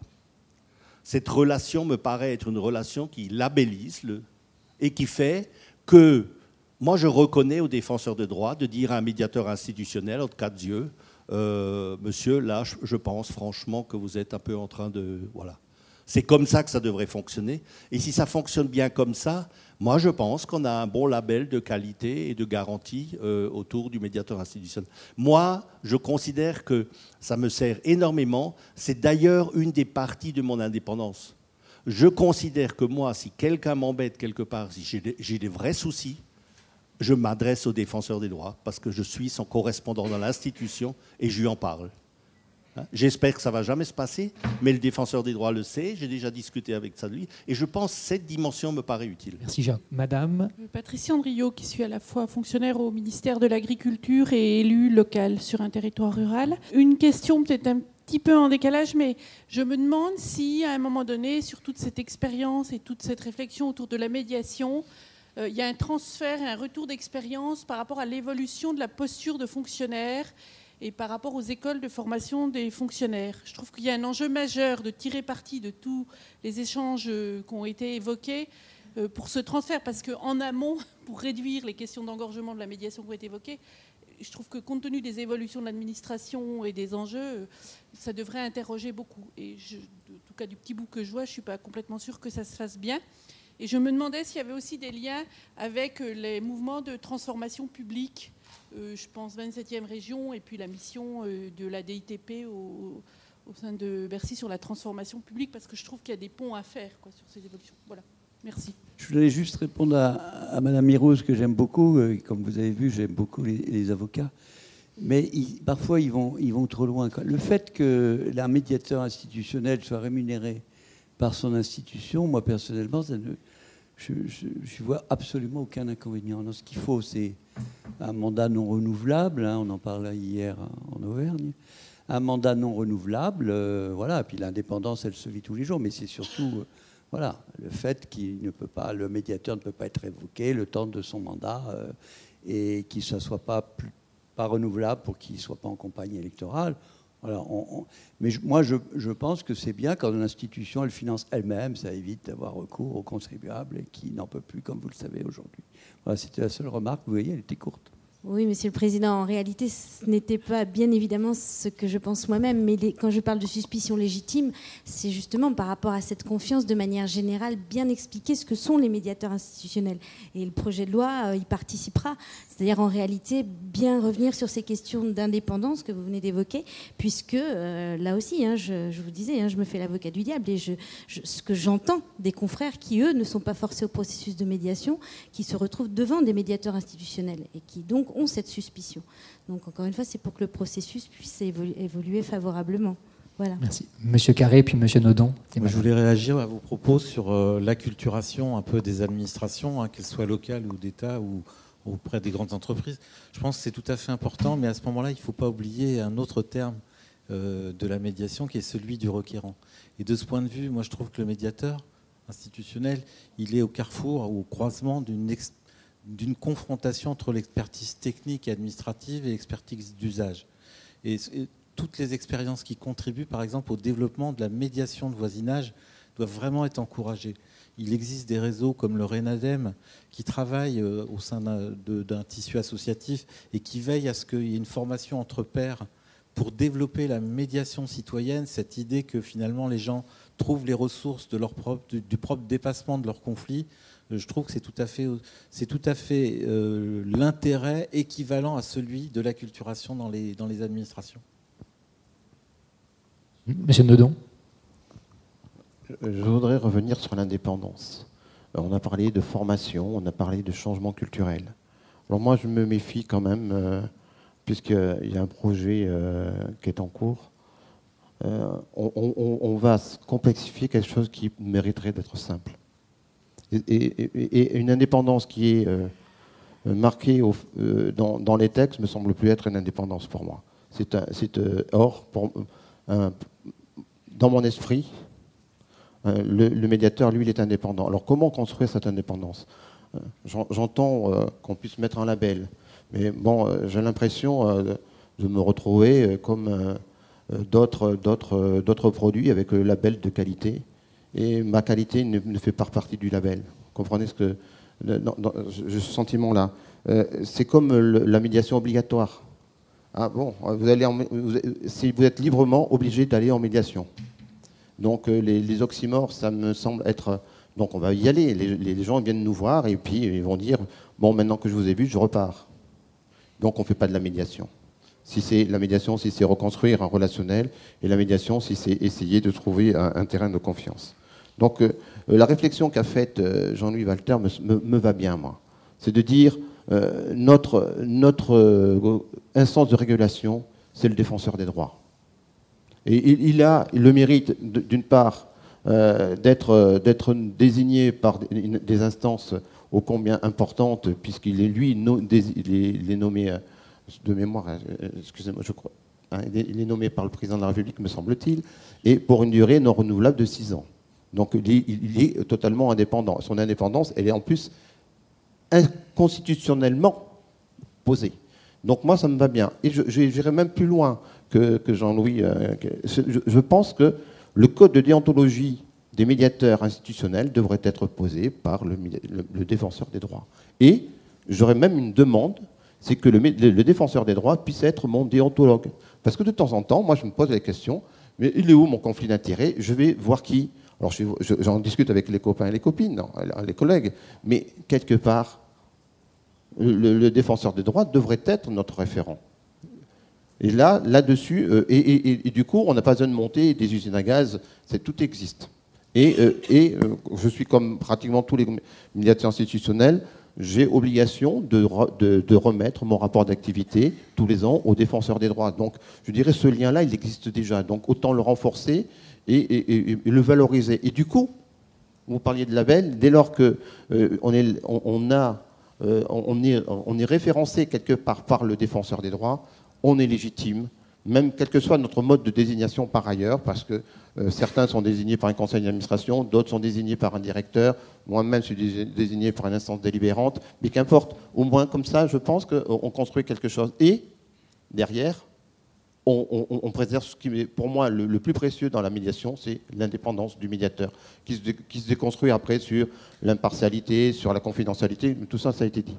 Et après, dernier point, mais je pense que là, euh, on l'a déjà dit, mais aussi, puisqu'on partage des valeurs communes, partageons des textes communs, c'est-à-dire que tous les textes qui sont épars, mettons-les tous dans un, non, non, pas une charte, des textes, des textes de loi, soit au même endroit. Et donc le, réceptacle me semble être le plus naturel en la matière. Il a été cité tout à l'heure, c'est le code de relation entre l'administration et le public. Et on met tout là, et après, on ne garde que dans, le, dans nos, nos, textes à nous ce qui nous relève de notre particularisme. Au moins, euh, euh, tout, sera, tout sera clair. Et je rajouterai, alors là c'est la petite cerise sur le gâteau, on a parlé du délai, c'est pas très important, on a parlé du délai de, suspension délai de suspension des poursuites. Il y a une autre, autre, une, autre demande qui est absolument importante à faire, c'est aussi euh, la suspension du délai de prescription.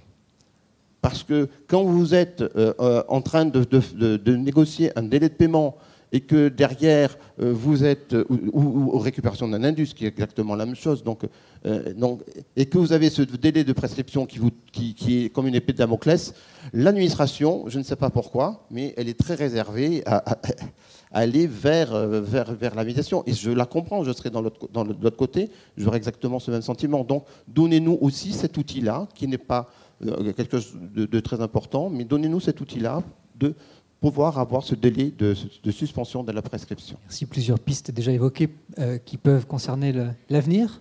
Moi, je pense que cette, cette, cette étude que vous lancez, elle est excessivement importante. Et en tant que futurologue, j'aurais tendance à vous conseiller de commencer par une démarche de futurologue. Je vous ai dit tout à l'heure, euh, on ne peut plus continuer à, fonctionner comme on continue, comme, euh, actuellement. Hein. Euh, il y a des tas de signes qui montrent qu'il ne faut plus le faire. Des codes trop longs, des frais d'avocat inappropriés. voilà juste une petite, euh, une petite remarque euh, qui est, mais pourquoi on se pose la question de la médiation maintenant? Euh, On est en train de terminer l'ère de la sédentarisation. Elle termine en apothéose avec la phase industrielle. Et toute l'ère de la sédentarisation, c'est l'ère du modèle patriarcal hiérarchique. Et euh, on est en train de sortir de ce modèle hiérarchique parce qu'il n'existe pas ailleurs dans la nature.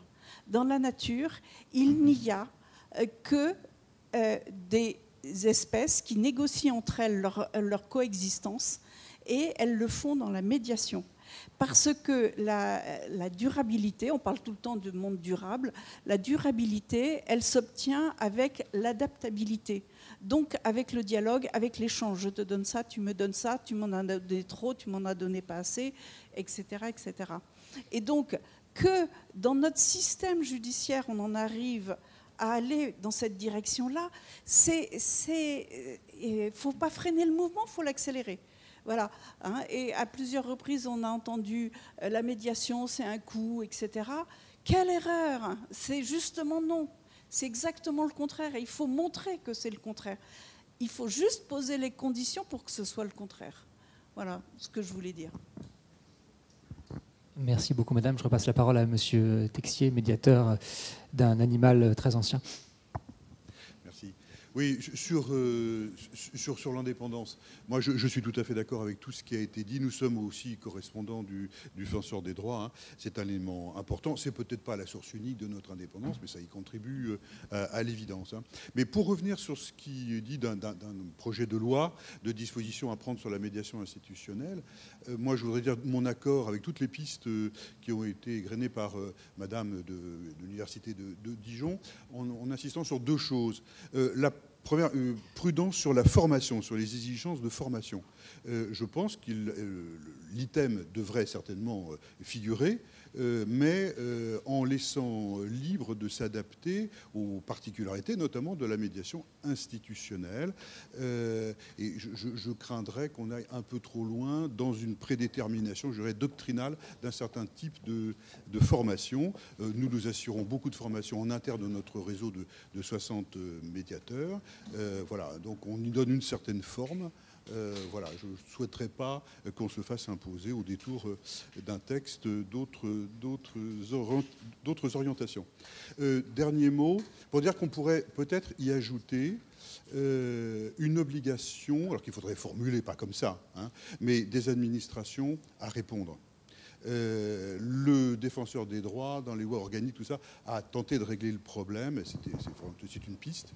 Euh, nous, nous n'avons pas de moyens formels écrits euh, de disposition à opposer à telle direction générale ou au sein des services extérieurs pour que les services fassent diligence à, répondre aux, médiateurs. Donc ce sont quelques cas qui sont quand même très très problématiques et on aimerait bien que figure quelque part la collaboration des services lorsqu'il y a une, euh, engagé une procédure de, de médiation et une diligence. Merci beaucoup, Madame de la médiation des entreprises. Vraiment pas en tant que médiation des entreprises, mais je voudrais rebondir sur deux éléments. Une personne qui était dans le coin là-bas qui parlait de, de, formation et de euh, construire les, les parcours des, des, hauts fonctionnaires en intégrant ces, ces changements culturels là, de, de, médiation. Et je reviens sur euh, des phrases qui m'ont beaucoup touché tout à l'heure de Monsieur euh, Holtz, pardon. Euh, vous avez été au Conseil d'État euh, la majeure partie de votre vie et aujourd'hui, moi personnellement, ça m'a beaucoup ému de vous entendre parler de singularité, de, les, des termes que vous avez employés. Et finalement, bon, peut-être pas vous poser la question comme ça ici et publiquement, mais quelle réflexion par rapport, quel regard vous portez sur, les, sur votre vie de, de conseiller d'État par rapport à ce que vous découvrez aujourd'hui? Et ça rejoint cette question d'évolution, de, formation, pourquoi pas de passage en médiation pour des hauts fonctionnaires ou, des magistrats. En tout cas, c'est les pensées que vous m'avez inspirées tout à l'heure. Merci beaucoup. Madame, vous rendiez la parole. Euh, Sabine Michelin, donc, mais, en fait, euh, collaboratrice du médiateur de Bercy. Euh, pour ce qui nous concerne, donc, il me paraît important de revenir sur la notion d'interruption des délais de recours et suspension des délais de prescription. Euh, pour ce qui nous concerne, en fait, un usager peut nous saisir par trois voies différentes. Donc, dans le cadre de notre décret de 2002, et là, effectivement, lorsqu'il nous saisit, il n'y a absolument pas d'interruption. S'il nous saisit, en fait, via effectivement un tribunal administratif, là, on emportera forcément interruption de délai, enfin des délais et suspension de la prescription. Et si on est saisi via la médiation des entreprises dans le cadre de la loi ESSOC, il y aura également les mêmes, le même impact juridique que pour le tribunal administratif. Donc, euh, dès le départ, nous sommes obligés de délivrer trois euh, accusés-réceptions différents avec des incidents juridiques différents. Donc, pour un usager, c'est totalement inadmissible. Donc, il y a effectivement urgence à harmoniser toutes ces règles. Je vous remercie. Encore le temps de. Oui, bien sûr, monsieur Os, pour, pour répondre. Juste moins d'une minute.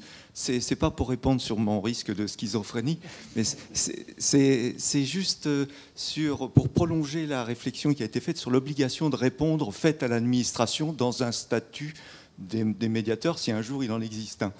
Euh, je pense qu'il faudrait l'étendre, cette obligation de répondre, aux, aux, propositions faites par le médiateur, aux suggestions du médiateur. Puisqu'on n'en a pas beaucoup parlé aujourd'hui, on a surtout parlé, exclusivement parlé du rôle de règlement des conflits, on va dire.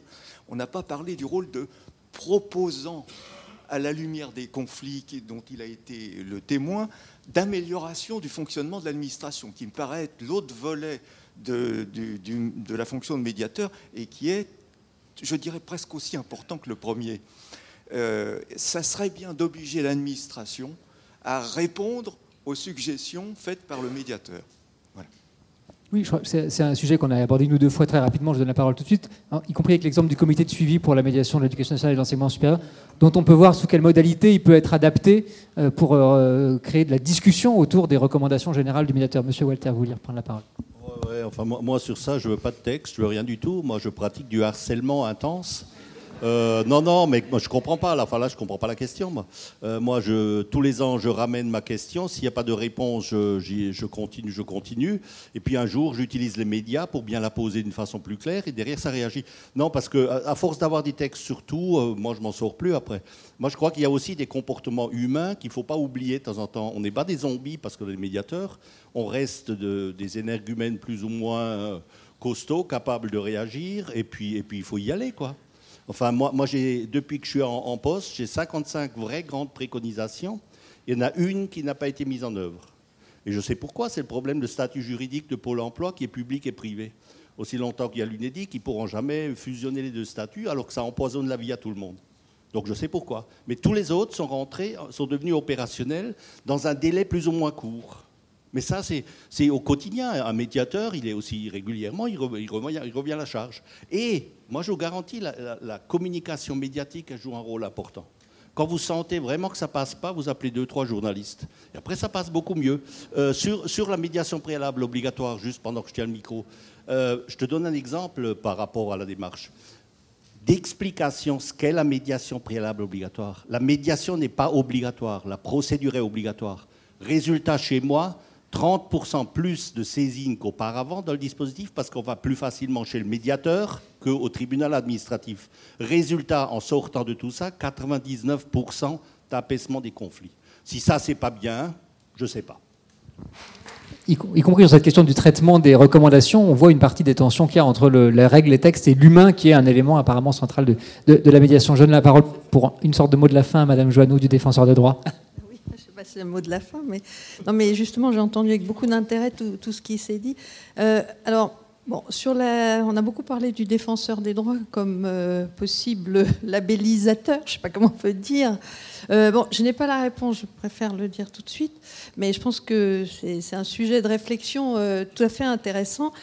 Euh, donc on y reviendra. Je voulais quand même dire sur la formation, parce que moi je partage complètement l'avis de M. Tixier euh, là-dessus, euh, sur la formation des médiateurs. Je, vois bien l'intérêt, mais je pense que là-dessus il faut quand même être très prudent sur ce qu'on dit, parce que je, vois et ce qu'on fait. parce que moi j'ai l'exemple de nos bénévoles, bien sûr, nos délégués bénévoles, pour lesquels je pense que ça ne vaut pas absence de professionnalisme, je le dis. Euh, parce que je pense que pour euh, vis-à-vis des gens qui s'adressent à eux, je pense que leur expérience professionnelle de terrain, euh, finalement, fait qu'ils savent, qu'ils savent trouver les mots aussi pour être dans le, ce contact, ce dialogue avec les personnes, et y compris les administrations.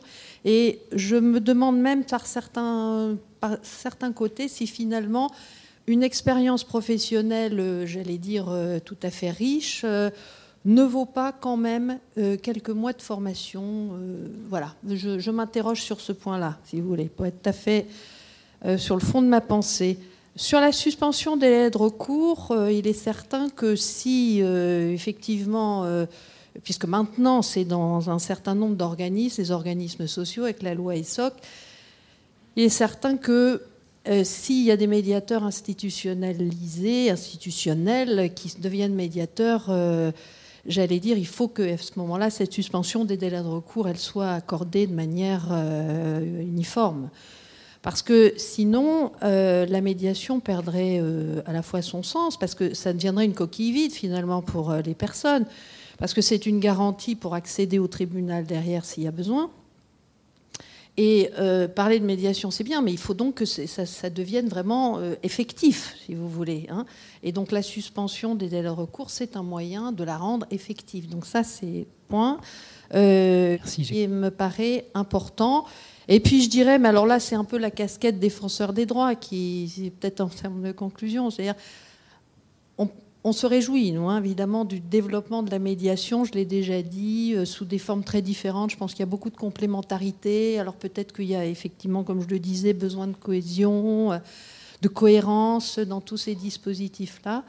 Mais il y a un point qu'il faut quand même pas oublier, c'est que la médiation, ça peut pas devenir une sorte de substitut au bon fonctionnement des services publics. C'est-à-dire que ça ne peut pas être euh, le, médiateur ne peut pas rattraper sans cesse euh, les, absences, les incohérences des services publics qui doivent fonctionner normalement avec les moyens qui sont les leurs. Donc voilà, on a beaucoup de travail, on le sait, on en a sans doute de plus en plus, mais il faut faire aussi attention. À, on parlait de coûts, d'organisation, de des services. Et ça, je crois que là-dessus, c'est quand même un point euh, qu'il faut avoir présent à l'esprit. C'était juste, je voulais rajouter ça. Euh, je pense que dans l'intérêt quand même des personnes, c'est important. Merci Madame Merck, vous voulez reprendre la parole? Juste pour une petite proposition où j'aimerais avoir votre avis, est-ce que justement on ne pourrait pas, euh, et ce serait une, précieux pour nous, avoir le coût le, combien, combien ça coûte ou surtout combien ça rapporte la médiation? Vous avez, euh, j'irai vous voir directement ensuite, parce qu'à plus 30 ans, on peut très bien euh, estimer, euh, et là on a un argument... Grâce à l'intervention du médiateur, au lieu d'attendre 3 ans, il a immédiatement, ça fait de la dépense. par contre, par contre, c'est l'accès au droit. Donc la question est, est-ce que la question doit être prise par le coût J'en suis pas persuadé dans la totalité. Par contre, de se demander quels sont les moyens qu'on met à disposition des médiateurs pour qu'ils puissent faire ce travail-là. C'est ça. Oui. Et Parce que je parle d'un coût social aussi, ou sociétal, disons. D'une certaine manière, moi je résume. D'un bénéfice sociétal. Votre, question, je la résume de cette façon-là, c'est une pirouette. Une bonne médiation, c'est une médiation qui n'existe pas. C'est-à-dire qu'il n'a pas de dossier.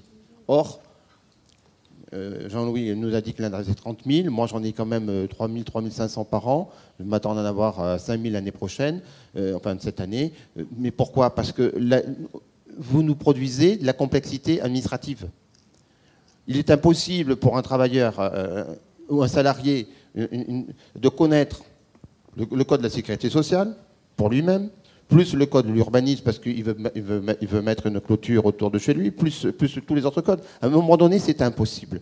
Donc la médiation devient incontournable. Donc moi, en tant que médiateur, je vous dis, donnez-nous les moyens de pouvoir faire notre travail. Et nous, comme fait Jean-Louis, on sera suffisamment indépendant pour harceler, entre guillemets, euh, ceux qui nous ont nommés pour faire en sorte qu'on n'ait pas trop de dossiers. Donc, ça veut dire qu'il faut, euh, qu'on soit là, nous, en tant qu'aiguillons, pour euh, améliorer les procédures, les règles, les, dispositifs informatiques. Parce que des fois, ils ne veulent pas le faire parce que ça coûte trop cher. Oui, mais oui, ça coûte trop cher, mais de l'autre côté, il y a des dysfonctionnements qui coûtent peut-être encore plus cher que, que ça. Voilà. Je proposerais pour, pour le, rapport et qu'il ne suffise pas, il ne serve pas uniquement à, soutenir un meuble, et j'en tire l'enseignement de, cette table ronde d'aujourd'hui. À chaque, à chaque cas, il y aura un exemple concret incarné du citoyen et de la problématique parce que moi, ça m'a beaucoup manqué. Merci à vous et, merci à tous pour votre participation. Beaucoup de choses très enrichissantes pour, euh, pour nous, après, écrire notre document sur la base des convergences, des divergences qui se sont manifestées. horizon de publication et de remise du rapport de France Stratégie fin juin, début juillet. Merci à tous d'avoir écouté ce podcast de France Stratégie. Nous vous donnons rendez-vous très bientôt. Retrouvez tous les podcasts de France Stratégie sur www.stratégie.gouv.fr.